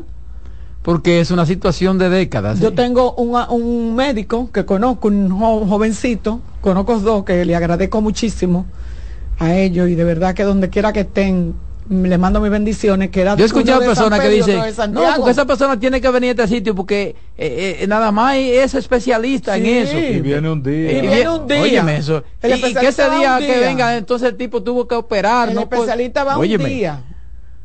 Un día. Y se sobrecargan también se sobrecargan. Así es así es es una situación que hay que hay que ponerle atención. Lo importante es que uno ve que las autoridades como que tienen como el interés, como que le han puesto interés, Lama en su asunto. Tienen el interés. Él, es de reacción tardía porque duró como tres años para arrancar, pero como que arrancó. No, lo que pasa que eh, eh, eh, hay situaciones complejas, que uno a veces lo ve desde fuera, pero que está dentro que maneja eso. El Chanel le dejó eso muy bien. El Chanel le dejó eso bien. lo que pasa es que él como que le dio... El que acusa ciertos retrasos del gobierno en términos general, Carmen. Bueno, vámonos a la pausa, Román, hacia atrás. En breve seguimos con la expresión de la tarde. Estás en sintonía con CDN Radio. 92.5 FM para el Gran Santo Domingo, zona sur y este. Y 89.9 FM para Punta Cana. Para Santiago y toda la zona norte en la 89.7 FM. CDN Radio. La información a tu alcance. Disfruta cada mañana de un verdadero matutino deportivo. Jansen Pujols, Satoshi Terrero. Eh, hay un, un, elemento de competencia. Fácilmente que hace un desorden aquí. Te traen los resultados, análisis y pronósticos deportivos, así como interesantes entrevistas con nuestros peloteros destacados en las grandes ligas y personajes ligados al mundo deportivo nacional e internacional. Mañana Deportiva, de lunes a viernes, de 7 a 9 de la mañana, por CDN Radio.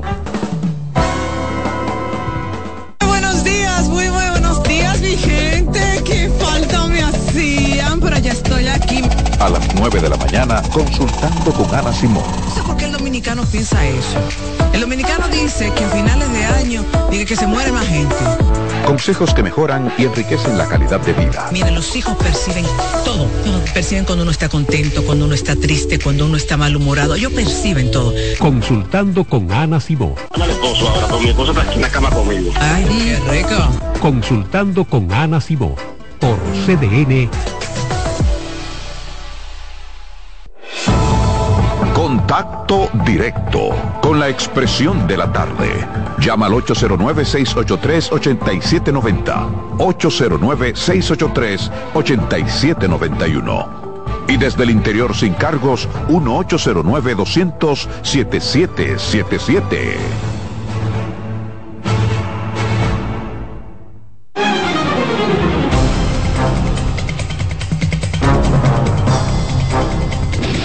Bien, bien, señores, de regreso aquí a la expresión de la tarde, son las 4 y 16 minutos, 4 y 16 minutos en la tarde, es el turno de la voz femenina de esta mesa, pero hay llamada, vamos a tomarla. Buenas tardes.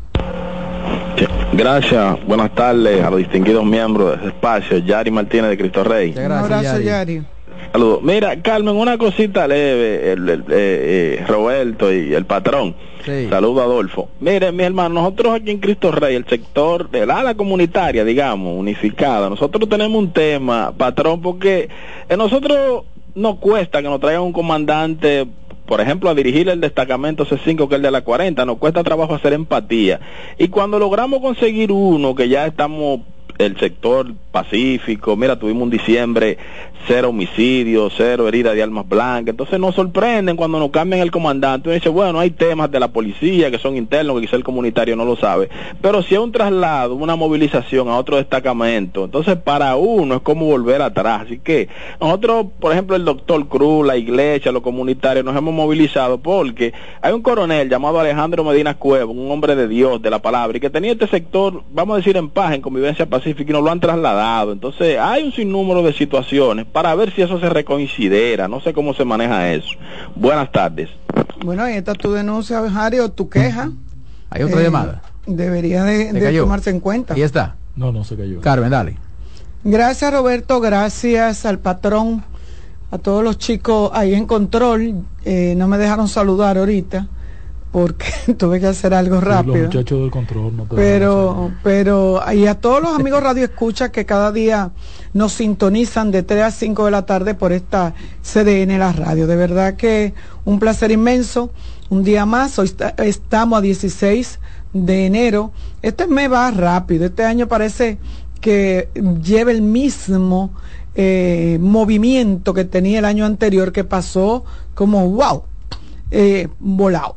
Yo quiero referirme, tengo unos días refiriéndome al caso de los menores y, y de las autoridades. Y no voy a culpar a nadie, sin embargo, eh, me quiero referir a la falta de empatía, a la solidaridad, a la humanidad, al- a ese don que, a ese sentimiento que deberíamos de tener todos los, los ciudadanos o los seres humanos, mejor dicho. Y lo digo con relación a lo que pasó con este niño en Higüey de 8 años. ¿Por qué? Porque eso no pasa ante la mirada, eh, ante, ante el, el ocultamiento de, de, de la comunidad. Mentira. Pero la Mentira. examinaron a esa señora. Eh, Pues yo pienso que lo primero que hay que examinarlo, porque yo pienso que eso no puede tener. o sea, Eh, pero- ahí tiene que haber una Sí, situación. pero, pero a mí me preocupa no tanto de- la señora ni el señor, que tienen que ser dos locos psicópatas. Sí, porque- Tienen que, son dos psicópatas. A mí me, me preocupa la falta de empatía, la falta de solidaridad, la falta de humanidad de un sector que tuvo que haberse dado cuenta de algo, que algo no andaba bien, que algo no andaba bien. Porque yo he visto muchos casos en barrios. Habría, Carmen, habría que investigar si alguien había, habría hecho algunas denuncias. Pero parece porque a veces, que no. a veces se hacen y Ah, no mira, pero pone si caso, la- ¿eh? Si le hicieron la denuncia, si hicieron la denuncia y no le hicieron caso, entonces las Hay autoridades... casos que después tú vas las como reportero y preguntas y no, pero nosotros estábamos cansados de decir La- las las autoridades y de autoridades, denunciar esto y se veían los gritos y esto y no hacían nada. Las autoridades son responsables. Y yo te lo digo porque una vez yo vi una niña de una mamá que salió hasta en un video que le dio unos golpes y eso, y los mismos vecinos llamaron. Es más, yo vi un caso de unos vecinos que se fueron a los golpes con la mamá de la niña, de una niña. Entonces yo decía, pero ¿qué es lo que está pasando? Que no hemos puesto igual que antes o peor cuando la gente decía en pleito de marido y mujer nadie se debe de meter Así debe ser. y la gente se quitaba de Que ahí todavía es así. y todavía mucha gente lo hacen ven que le están dando unos golpes a la tipa y dice ellos se arreglan ahorita ellos ahorita salen Bueno, yo- A mí abrazados me pasó un caso así. Y yo, frente a mi casa, cuando vivía en Los Minas, había un tipo dándole a la mujer. Y yo traté. Pero entonces otro vecino lo hizo antes que yo. ¿Y qué pasó? ¿Qué tipo entonces el pleito fue con el otro? ¿Iba a ser conmigo? entonces pero aunque el pleito sea no aunque tú no te involucres pero Y por después pasó lo que tú dices. Después andaban ellos agarraditos de, de, de la mano, agarradito de la mano. Y a eso es que la gente le tiene temor. Una, a la poca importancia o a la poca atención que le dan las autoridades, como dice Roberto, cuando llaman, cuando ponen una denuncia. Que deberíamos de investigar si algún, si algún eh, comunitario lo hizo. Y otra es a la indiferencia de la gente porque dice, mira, eso es un pleito entre familias, olvídate de eso, deje eso así, no te busques problemas, que ahorita dicen eso gente, porque yo decía aquí que había algo muy particular de los militares o los policías, que en esos casos son los que van a, a lo- a los lugares, acompañados de la que cuando usted llama a un policía, a la- a la- a cualquier institución, a cualquier organismo de estos que tienen que ver con ruido, que tienen que ver con pleito, ellos van y le dicen, mire, porque te piden los datos.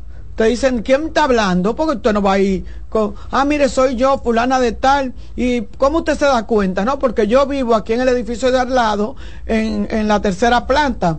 Y entonces van y le dicen, miren, cuando llegan, dicen, miren, ustedes tienen este barrio en zozobra, porque la vecina de ahí al lado de la tercera planta llamó. Y, o pero, sea, pero ahora no hay que preguntar porque no tienen una tecnología que, que no, yo no eh, tienen. se, se ubica el lugar de donde se está haciendo la llamada. Olvídate de eso. ¿No fue eso lo que se habló No, una vez, eh, Ángel? Eso se dijo, pero no. Entonces, lo que Usted quiero llamaba y decir... ellos ubicaban el lugar, se está Que, haciendo se- la... que no tiene que dar, Exacto. No deja ningún tipo de rastro ni huella. Exacto. No, eso, eso, El teléfono le ubica. Exacto. Eso era lo Deja que- su no locación y ellos la identifican eso y no, van. lo de, eso no es lo de Brown. No, el otro software nuevo. Sí. Ah. Eh, la copia O sea, de que es lo Brown. que tienen Al que pobre aplicar Brown lo es eso. silenciaron. Eh, eh, Tranquilo, eh, quieto. eh, eh, Tranquilito y cooperando. eh, está vivo y viable. Tranquilito y cooperando. Viable. Miren, eh, pero yo, No. pero no me quiero salir de mi tema. Eh, lo que quiero es eh, llamar la atención. Búsquese el problema que usted se tenga que buscar. Búsquese el problema que usted se tenga que buscar. Eh, si usted tiene que mudarse del barrio, múdese. Pero por favor, no permita que se cometan abusos de esta naturaleza si usted se da cuenta. No, quizá contra Si un quizá contra, contra un, niño, menor, contra, un niño yo pienso que, que uno lo hace una sin- gente adulta, pero, yo- pero son en el caso por ejemplo de mujer con No, no, hombre no, ya gente uno tiene un poquito más Tú de tienes más cuidado. Ahora, un menor indefenso. Yo hasta por lo menos no va y se lo quita, se- aunque sea se lo déjale, Claro. ¿qué pasa? ¿Lo va a matar ese muchacho? Claro, Y lo tú quita, loca, tranquilo, tú vas a ¿qué coger la pasa? ¿Qué cárcel. es lo que pasa? Exacto. Tú vas a coger la cárcel, te estás volviendo loca. O sea, algo usted tiene que hacer. Y si usted va a un familiar, usted decirle, miren, eh, pónganle asunto, porque yo creo como que fulana está como 18 maltratando a ese meses le niño. pusieron de- sí, de 18 meses, pero Una locura. eh, Pero yo insisto, no la examinaron primero. No sé, vamos a Porque esperar esos que son den las casos informaciones. Es un caso fuera porque, de fuera de lo normal, porque el niño fue Los maltratado. únicos que han pensado. Porque si tú me dices, por ejemplo, que que, que, únicos- en un, en un medio de una cólera lo empujó y el niño cayó y se denucó. Los únicos que han Pero tenía puñalada. Tenía, o sea, era, los únicos que han pensado Fue muy no, sádico. no, y, y- y lo Lo sometieron violó, a, lo violaron. Lo También. violaron, lo sí. sometieron Ah, a, no, pero esto- a torturas Ah, pero Sí, eso era sí. entonces. Eh, Sí, los sí, únicos que han pensado en la condición psíquica de esas personas son los medios Claro, porque eso es algo lógico. Sí, la esposa mía esta mañana me estaba hablando de eso. Yo le dije, no, pero baby, que lo primero que tienen que hacer Porque- es examinar a esa pareja, a esa gente. eh, eh, eh, el- vuelvo y repito. O sea, yo no, yo no concibo que nada de eso estuviera pasando y que nadie se diera cuenta. O sea, nosotros no podemos seguir siendo tan Y indiferentes. más en los barrios, ¿dónde fue específicamente eso el fue, en, caso? Ver- eso fue en Verón, allá en, en- en- eso fue en Higüey, Y, güey, en Higüey, en Verón específicamente. Yo decía, Ahí hay y, en y a veces, ¿es, es de, es de origen dominicano Sí, o sí. sí, sí, sí, sí, sí. Y yo decía, y lo digo por, por, el, por el caso de uno, y, y aquí se puso de manifiesto. tiene una llamada, Carmen. Yo tengo una llamada, vamos a tomarla. Buenas tardes. Esa mujer, no me... Ay, Dios mío. Le, tu- le tumbó seis dientes. Sí. Al niño, puñalero, le hizo de todo. Es una, una, una criminal, no debe estar. Es que hay que quitarle la vida una vez a esa mujer matada. Ella ni con la Es muerte. que paga. ni así, así, Ella ni peor, con la- porque- Yo creo que como que, que ni con Es la que eso no hay forma de pagarlo. Bueno, Eso no- como dije el presidente. Debe que estar no. anormal, le tiene Sí, que ahí- haber- claro, yo insisto que ahí tiene que haber, claro. Claro, tienen que buena. droga. eh, Es que eso no puede que un pique, ni Patrón. no. Buenas tardes. Sí, buena. Oye, quien le habla fue investigador mucho tiempo. Ese caso deben investigarlo a fondo. Tienen que hacerle pruebas toxicológicas Sí. tanto al niño como a los actores y buscar terceros ahí. Porque eso no es un crimen común y corriente. Eso tiene mucho parecido al caso de Naivar. Llena Ibar, así mismo. Sí, Eso claro, tienen que investigarlo bien.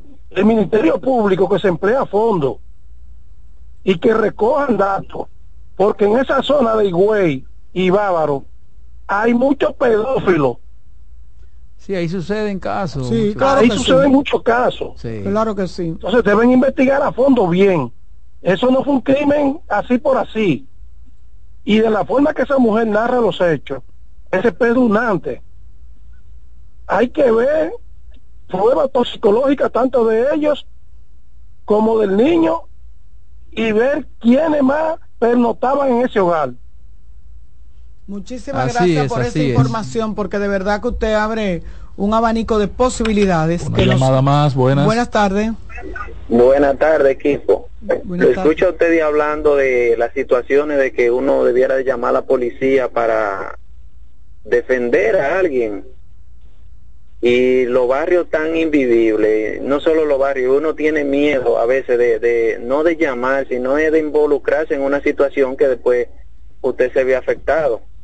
Por ejemplo, lo que pa- está pasando ahora mismo en, en los barrios es que la- el gobierno, la alcaldía tienen que buscar la forma de hacer que sea convivible. Porque ahora mismo una gente le dan un, un pecozón a una mujer y usted si la llama, ellos le dicen que fue usted que lo llamó. Sí. Entonces después resuelve su problema y usted se mete en un problema, tiene que mudarse del barrio. Igual que un vecino ta- comienza a construir una vivienda en mala construcción y usted llama a la autoridad y la autoridad van y le dice, mire, fue fulano que me llamó, entonces uno lo que deja es que la cosa funcione y el, el que tiene mal vivir en el barrio, que tiene mal comportamiento, es el que se hace dueño del barrio, Así es. porque la gente seria eh, tiene miedo de meterse en problemas. Eso es exactamente así. Entonces, Eso así. eh, las autoridades debieran de defender que llama y si se comprobó no tienen que decirle que fue nadie que lo llamó usted va y, y comprobó eso y ya usted lo somete y también otra cosa que la ley no ampara que si usted si una persona a usted le da un golpe a una mujer y ella no lo denuncia el hombre sale porque la ley no dice que, que, que la autoridad deben de, de encargarse ellos aunque la mujer diga que no que ya que lo suelten la autoridad debe de encargarse o, o el niño Bien, próxima Mira, llamada, eh, Carmen. Buenas tardes. Buenas tardes. Habla Robinson de los Alcarriz. Hola Robinson. Con relación a ese caso, desde que yo escuché, escuché eh, cómo fue, o sea, cómo estaban describiendo en los medios de comunicación cómo fue. Yo opino lo mismo que dice, lo mismo que dijeron ustedes ahí en la, en la cabina.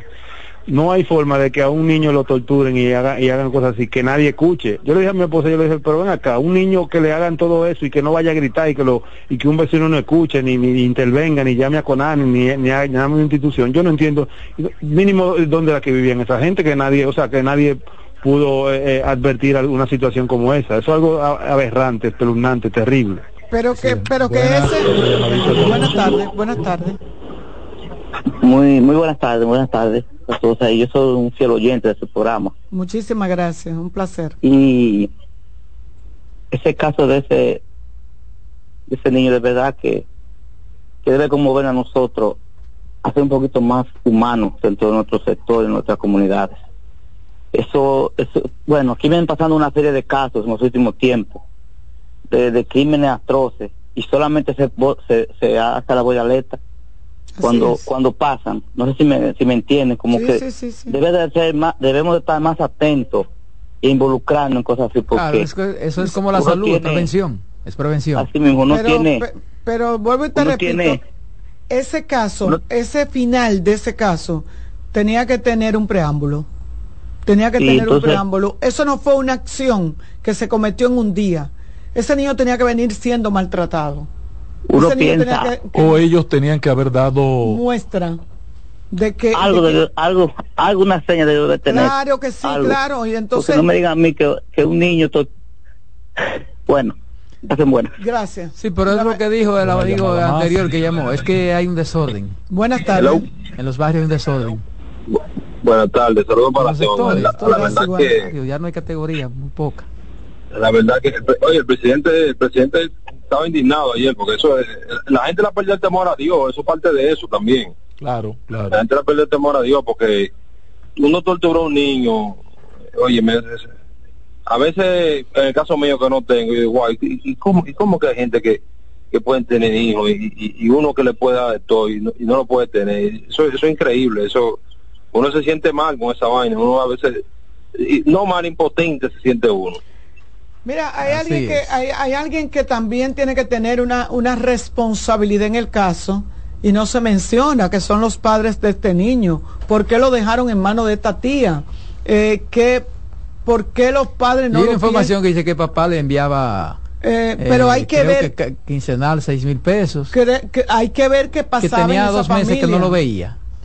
Exacto hay que ver hay que ver, hay que ver qué pasa en esta familia que por eso que yo siempre hablo de la intervención integral de una familia, o sea, porque ¿dónde está la mamá de este niño? Porque hemos visto, lo, pero no hemos visto la mamá, el papá dice que le mandaba, o sea, hay cosas que... que evidentemente que es un niño de una familia disfuncional, con, problemas todos, con problemas todos, y vuelvo y repito, señores, el caso, yo no voy a decir que las... No, no, no, no, yo estoy llamando a la conciencia social a esa parte humana, a eso que pasó ahora con un señor que acaba de llamar, que no terminó la frase porque se le hizo un nudo en la garganta y cerró la llamada. Porque eso es lo que pasa, que nosotros lo que tenemos hijos y hasta lo que no tienen, como dijo el joven, que él no tiene, que quizás lo que puedan tenerlo, quererlo, cuidarnos, no lo tienen, y esta persona le llega la oportunidad de poder hacer un buen trabajo con un menor, con un niño, convertirlo en un hombre de bien y miren lo que hacen. Pero esas son personas que tienen problemas. Y como dice el patrón, óyeme, lo primero que había que hacer era prueba para saber en qué condiciones, porque hasta pudieron drogar al niño, a lo mejor lo drogaban para hacer todo, todas sus diabluras y ellos mismos, porque yo no puedo creer que una persona que esté, es más, por muy loco que una persona esté, por muy mal mentalmente que esté, yo no creo que llegue a ese nivel de sadismo. Pero además no le iban a dejar atención a, dos locos, ¿verdad? exactamente. Tú no le puedes entregar tu hijo para que hay gente que se ven sana y son más locos que... No, porque el, el psicópata no da, no da, no da no da eh, eh, ningún tipo de, de, no da de señal eh, cuando tú lo miras así, de, de, Sí, porque actúa con una actúa frialdad. con normalidad, con frialdad y hasta con Sí, cariño. porque incluso eso. el psicópata eh, calcula. calculador, eh, calculador, sí, o sea, es una, una condición. Planifica, Pero organiza. verdad, pero de lo- a quien yo le hago el llamado, porque ya con las autoridades, bueno, me doy. Pero hay otra llamada, creo. Pero es a la, es a la gente, a la es un sociedad. tema que Buenas tardes. mueve mucho a la gente. Buenas tardes, caballero, señora. Mire, cuando uno oye casos como eso, da pena que, uno- que muchas personas, yo lo hago, pero oigo muchas personas diciendo que falta ese Trujillo, ese monto, ¿verdad? No, no, no, Pero no, no, deja a Trujillo no fuera de que esto. Las Trujillo, instituciones no deben que funcionar, Trujillo. hermano. Yo creo, yo creo que tenemos que irnos a un Bukele, necesitamos Yo un no Bukele. libre también La de otro aquí- payaso. No, no deje eso, hermano. No. Es que hay cosas de esas que también, Eso eh, que no. eso no es un asunto directo del gobierno, señores, vamos a estar claros. claro que Todos somos Es parte. un asunto de la familia, Todos de la misma parte. sociedad. De la sociedad. Todos Vamos a estar claros, porque aquí Todos todos, somos parte. ven acá. Las autoridades, tú no puedes tenerle un, un, un supervisor de Conani a, a cada barrio ni a cada Pero casa. hace- tampoco así. No, porque vamos, va- vamos a bajarle. Entonces el gobierno puede decirle a la gente, Buenas. eh, no beba o cuántas cervezas tiene que beber. Saludo. Patrón, ¿y usted? Bien. Qué bueno, Carmen, un placer saludarte. Roberto, a usted también, Muchas hermano. gracias, hermano. Gracias. Igual para. Mira, eh, eh, eh, eso azaroso lo que tenía era el diablo metido, el diablo y que no me y que no me digan a mí que no creen que el diablo que esto el diablo lo tenían metido. Eh, ahora bien, lo que yo noto que ese niño lo estaban maltratando.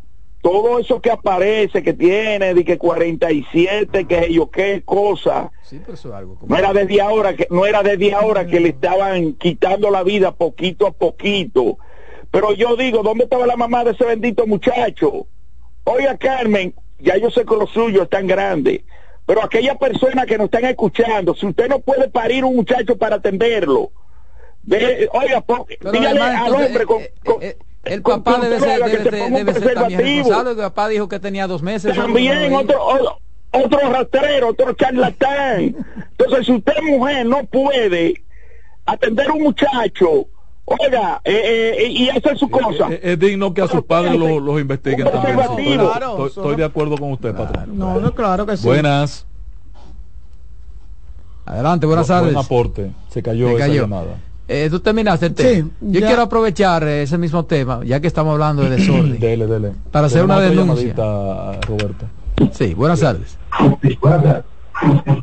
Sí, entonces, aparentemente los padres de ese niño entonces ni siquiera se preocupaban en saber de él. Exacto. ¿Qué le decían ellos cuando los padres preguntaban? O sea, los padres en ningún momento se interesaron en saber, ni fueron, ni la mamá lo bañó, ¿Eh? la mamá no lo bañó. La no se- justicia- la no justicia se debe interesarse cuen- por no, la no situación se de dio sus cuenta padres. que el muchachito tenía alguna puñalada, que, sé yo cuánto, porque él tiene puñalada vieja. Exacto. O sea, la mamá nunca lo bañó, nunca le puso la mano, nunca lo cambió, nunca lo abrazó, nunca lo cargó, nunca lo durmió. O sea, yo es. desde el principio dije aquí en el comentario que me faltan gente.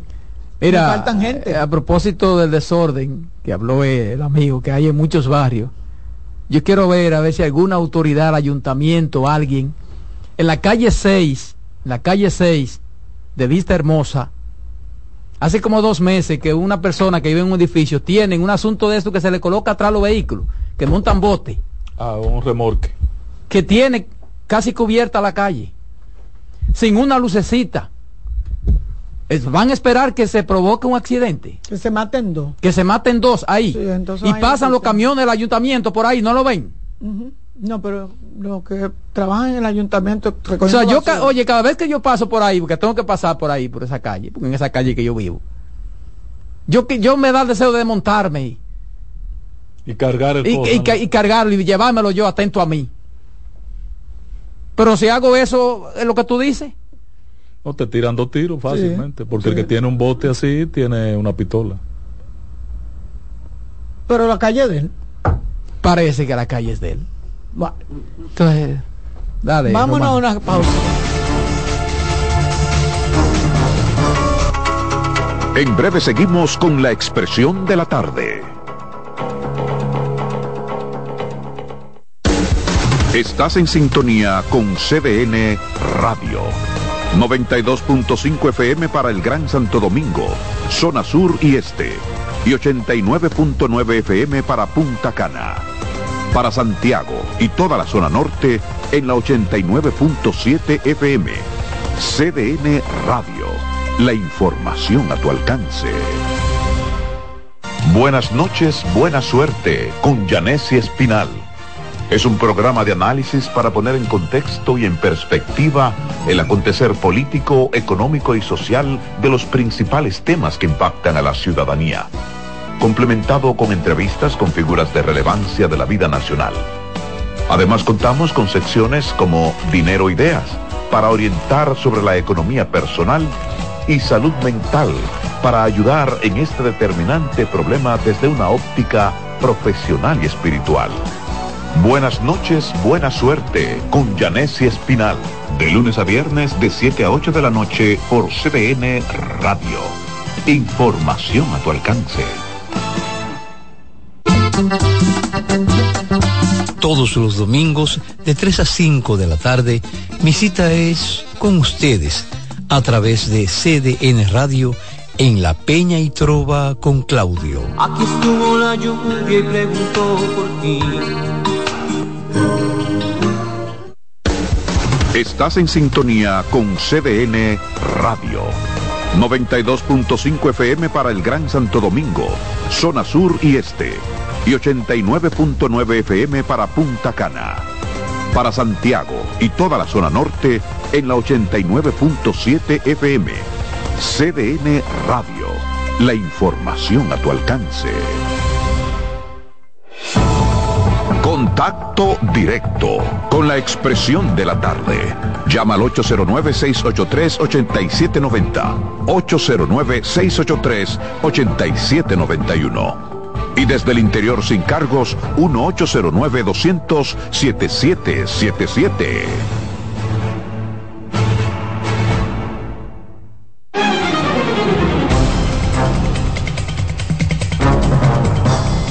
Ay, este país es difícil.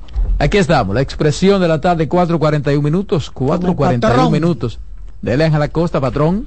Mira, ayer recibí una comunicacioncita de mi admirada amiga Lady Campos, eh, que es ejecutiva de participación ciudadana y participa encabezando la mesa de observatorio a las elecciones nacionales. Y entonces ella me envía una comunicación donde Participación Ciudadana, su consejo directivo, eh, anuncia una campaña que busca eh, resaltar la prohibición del uso de publicidad y de los recursos del Estado en la campaña electoral.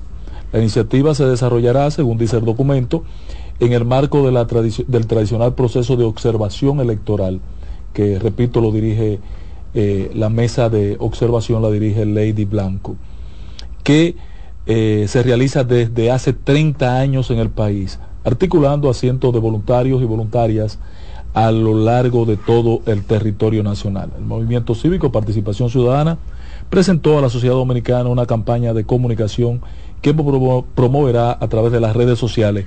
Esto haciendo unos anuncios cortos eh, con eh, detalles de cómo el ciudadano debe involucrarse como observador para verificar que, que se cumpla el mandato de la ley, por ejemplo, 18, 3318, la ley de partidos políticos, que tiene algunas prohibiciones eh, respecto del uso de los recursos del Estado, también la, 23, la 2023, que también tiene algunas observaciones al respecto.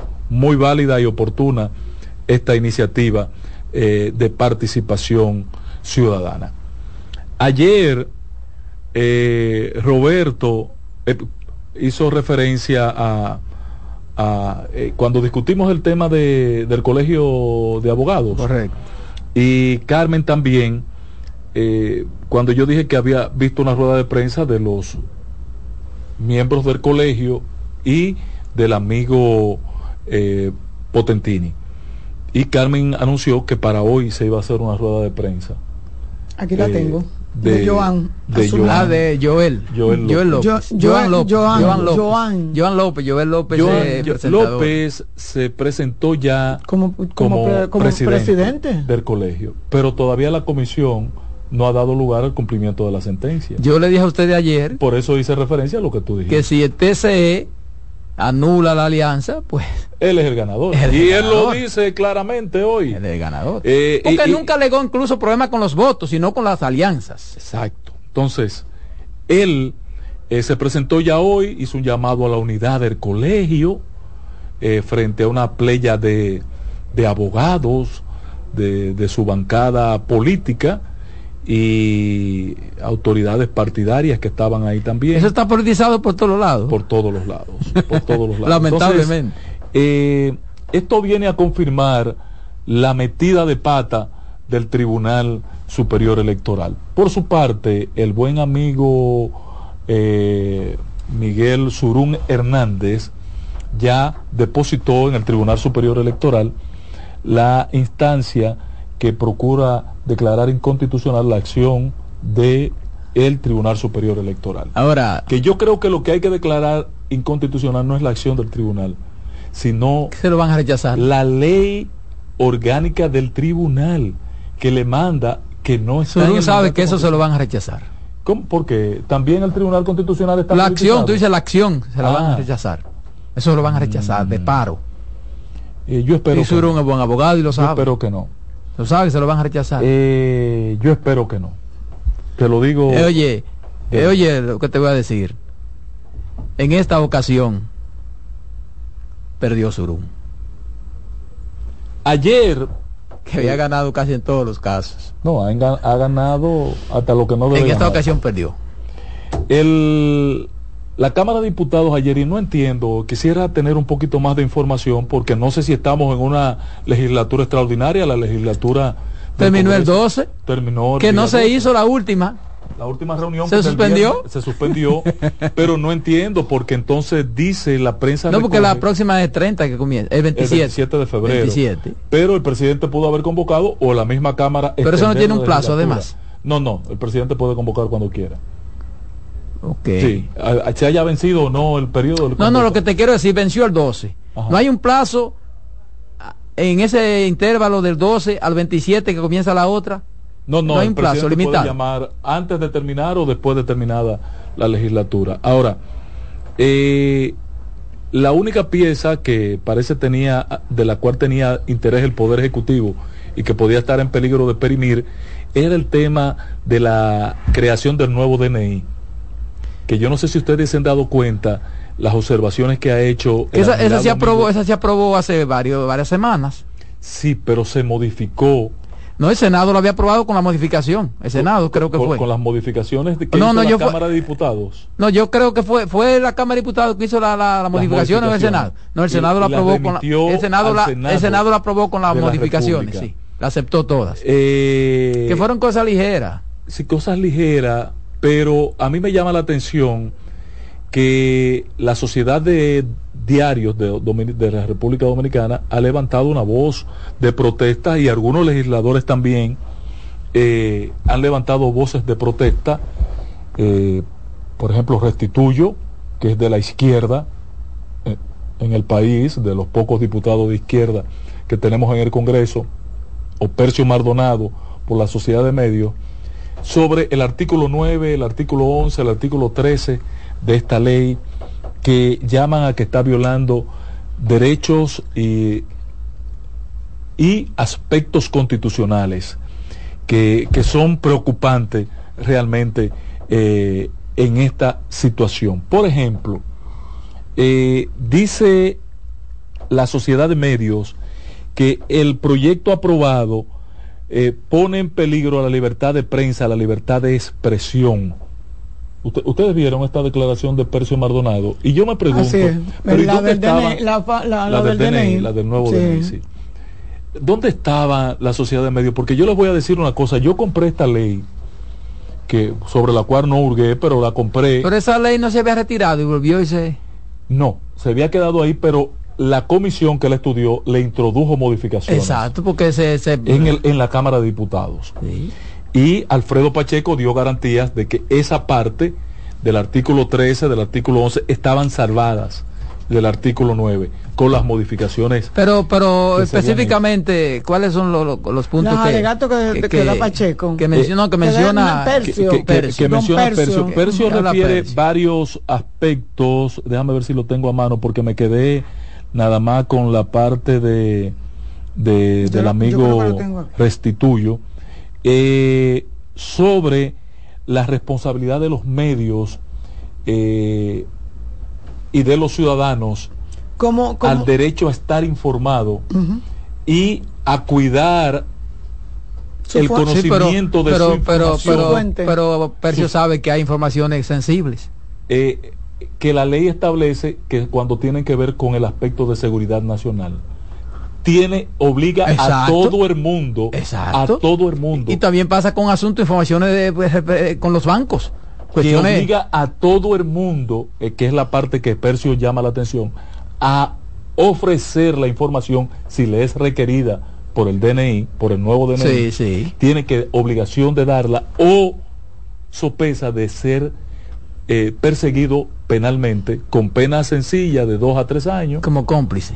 eh, por no dar la información. Cómplice por omisión, le llaman a eso, ¿no? Eh, no sé, por No, ocultar información. no, por ocultar información. a- a- a- Ocultamiento, DNI. Entonces, eh, esa parte, yo creo que... Ahora ahí le hace punto- garantías para la persona que tenga que dar esa eh, información. Es un punto delicado, es un punto delicado el que está poniendo de manifiesto don Percio Maldonado.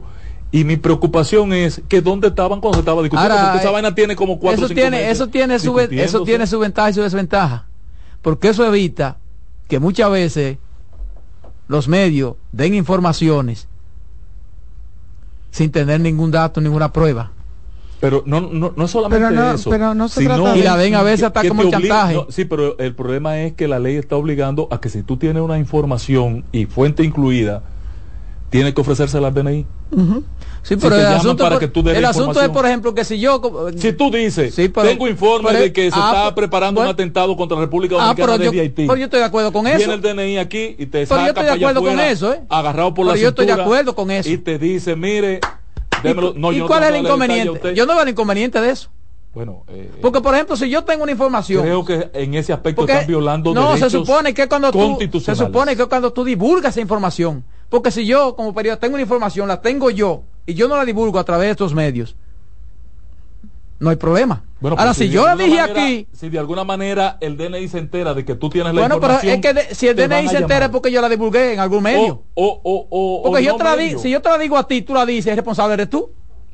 Porque yo voy, a, voy a negar que no, que te- no, que no te la dije a ti. Sin Ahora, si yo la dije en este medio, sí. Yo estoy de acuerdo con eso. Yo esa parte yo estoy de acuerdo. Sin embargo, yo sí me enamoré de la ley que crea el nuevo DNI. Porque eso evita incluso que se dañen reputaciones. Porque aquí hay gente que se, de cualquier cosa dice, sí, fulano tal cosa, fulano tal cosa. No, pues entonces venga, deme la información que usted tiene.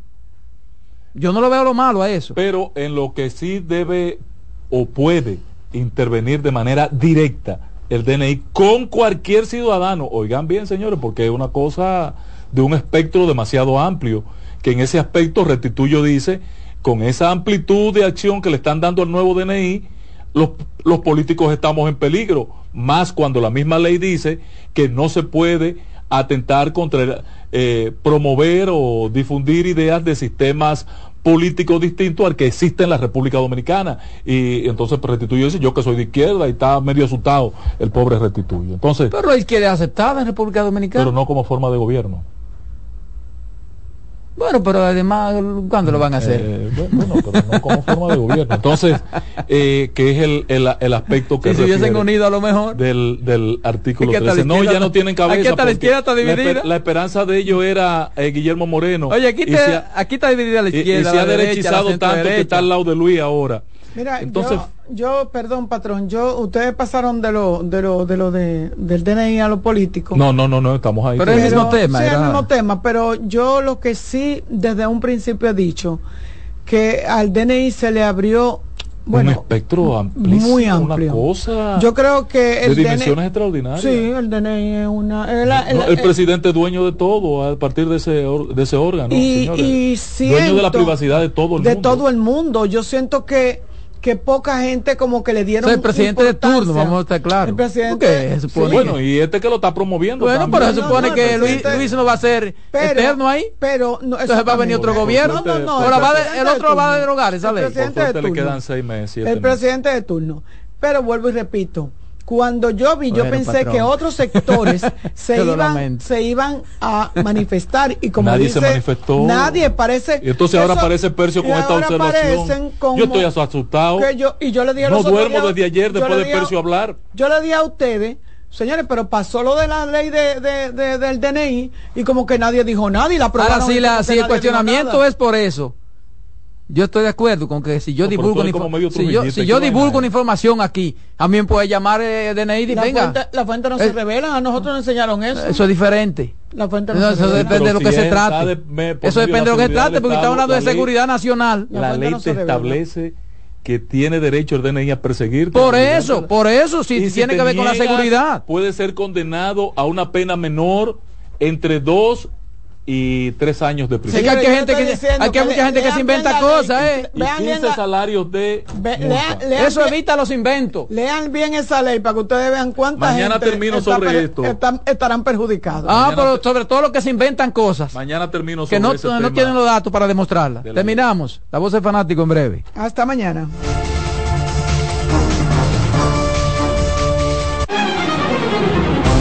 Hasta aquí por CDN Radio, la expresión de la tarde.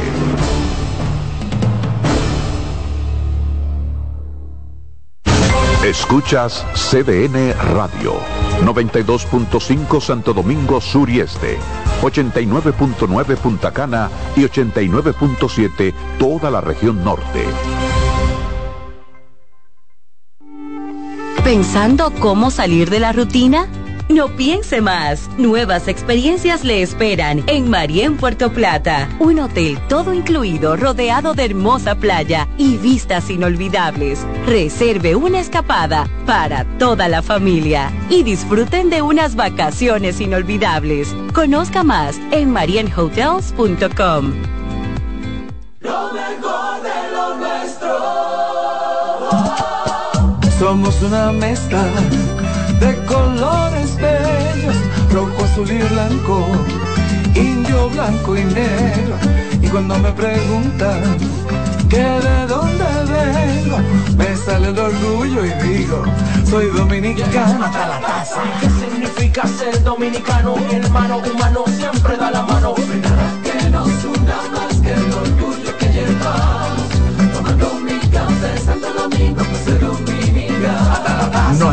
Que nos identifique más como dominicanos que nuestro café Santo Domingo. Café Santo Domingo.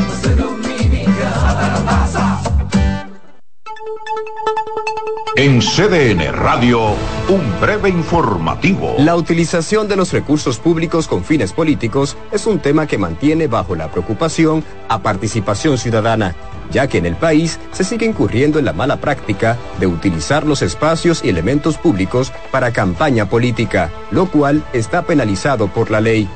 La preocupación fue externada por Lady Blanco, coordinadora política de participación ciudadana, quien afirmó durante una entrevista en el programa Despierta con CDN que más allá de los excesos de gastos, existen otras formas en las que se está violando la ley electoral en la República Dominicana. En otro orden, el juzgado de atención permanente de la provincia de la Altagracia impuso 18 meses de prisión preventiva contra los imputados por la muerte violenta de un niño de 8 años de edad en el municipio de Verón, Punta Cana. Amplíe estas y otras informaciones en nuestra página web www.cdn.com.do. CDN Radio. Información a tu alcance.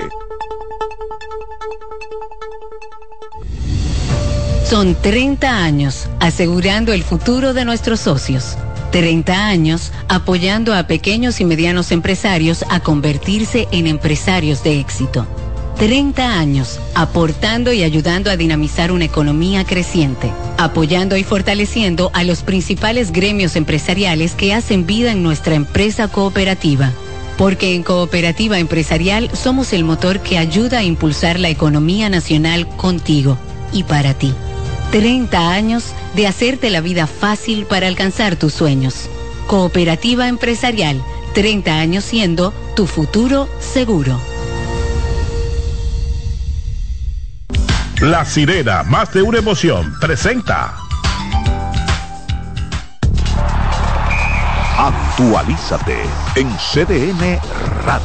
Hoy continúa la acción del round robin en su jornada número 16, cuando en el estadio Quisqueya Juan Marichal, a partir de las 7:15 de la noche, los Tigres del Licey visitan al escogido en la lucha por el segundo lugar. Y a las 7:30 en el estadio Tetelo Vargas de San Pedro de Macorís, los gigantes del Cibao visitan a las estrellas. Para más información, visita nuestra página web cdndeportes.com.do en CDN Radio Deportivas. Manuel Acevedo. Actualízate en CDN Radio. La información a tu alcance. La sirena, más de una emoción, presentó. Aviso, nuestros precios siempre bajos en miles de productos están aquí para quedarse. No hay prisa, tómate tu tiempo. Estarán aquí todos los días. Precios bajos todos los días. Resuelto. En La Sirena, más de una emoción. En CDN Radio, la hora 5 de la tarde. Desde ahora y hasta las 7 de la noche se escucha tu voz y un equipo de expertos comenta y analiza todo lo relacionado al mundo de los deportes. La voz del fanático. El primero interactivo de deportes y el más entretenido. La voz del fanático por CDN Radio.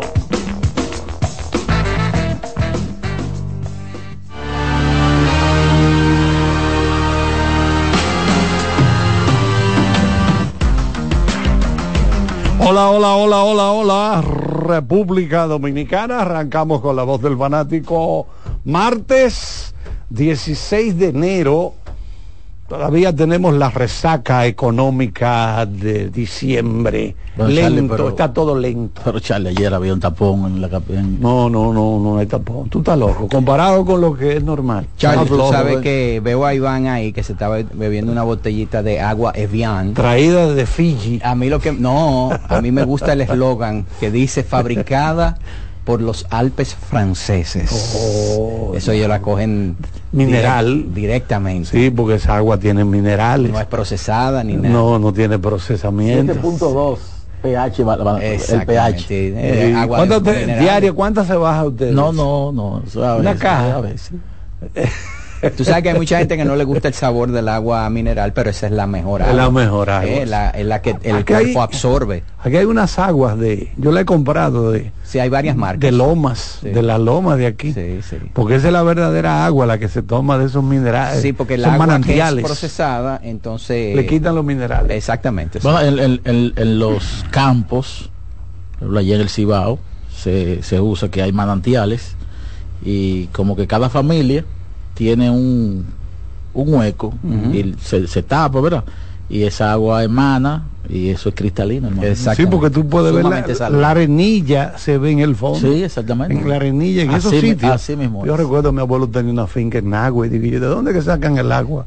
Desde que se bebe, ¿no? De manantial. cristalina, hermano. Dije yo, bueno, señores, hoy... ¿El partido del año? part- Yo creo que sí. Yo creo que sí. ¿Eh? Yo creo que este es el partido del que la gente está esperando más que un juego de serie final. Y ayer entonces eh, los escarlatas le pusieron sazón cuando recibieron su City, City Chan, Chan, entre comillas. entre comillas, porque ¿verdad? la serie quedó empatada, la City- serie particular. El City Pero Chan es hoy. entonces Bonetti dijo, no, no, no, eso, a mí eso no me interesa mucho.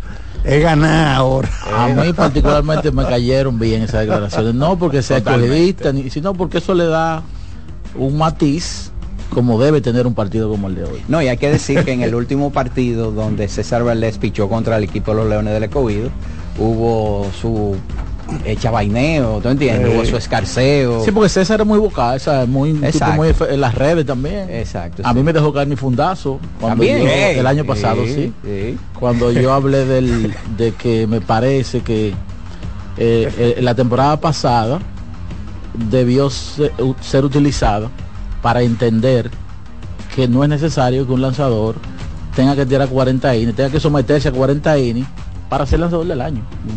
Entonces él entendió que yo estaba en contra y cuando fue a San Francisco que lanzó bien, miró para la cabina y ahora qué tú vas a decir? no, no voy a decir, no voy a decir nada, simplemente yo creo que Rubén Elías fue el pitcher del año. Totalmente. ¿Tú me entiendes? Entonces, fue un ejemplo muy fiel para saber que usted no tiene que tirar 40 innings para entonces pitcher del año. Bueno, algo similar ocurrió hace unos años donde Tommy Milón lanzó 30 episodios También. y no permitió carrera. Y pero no- como no cumplió con el con el límite Para mí esa es una supuesto, regla muy obsoleta que tiene la liga y ojalá que lo vean del mejor modo posible y que entiendan que, que eso debería cambiar. Es que en grandes ligas no hay. Hay obviamente un mínimo para tú calificar por los lideratos.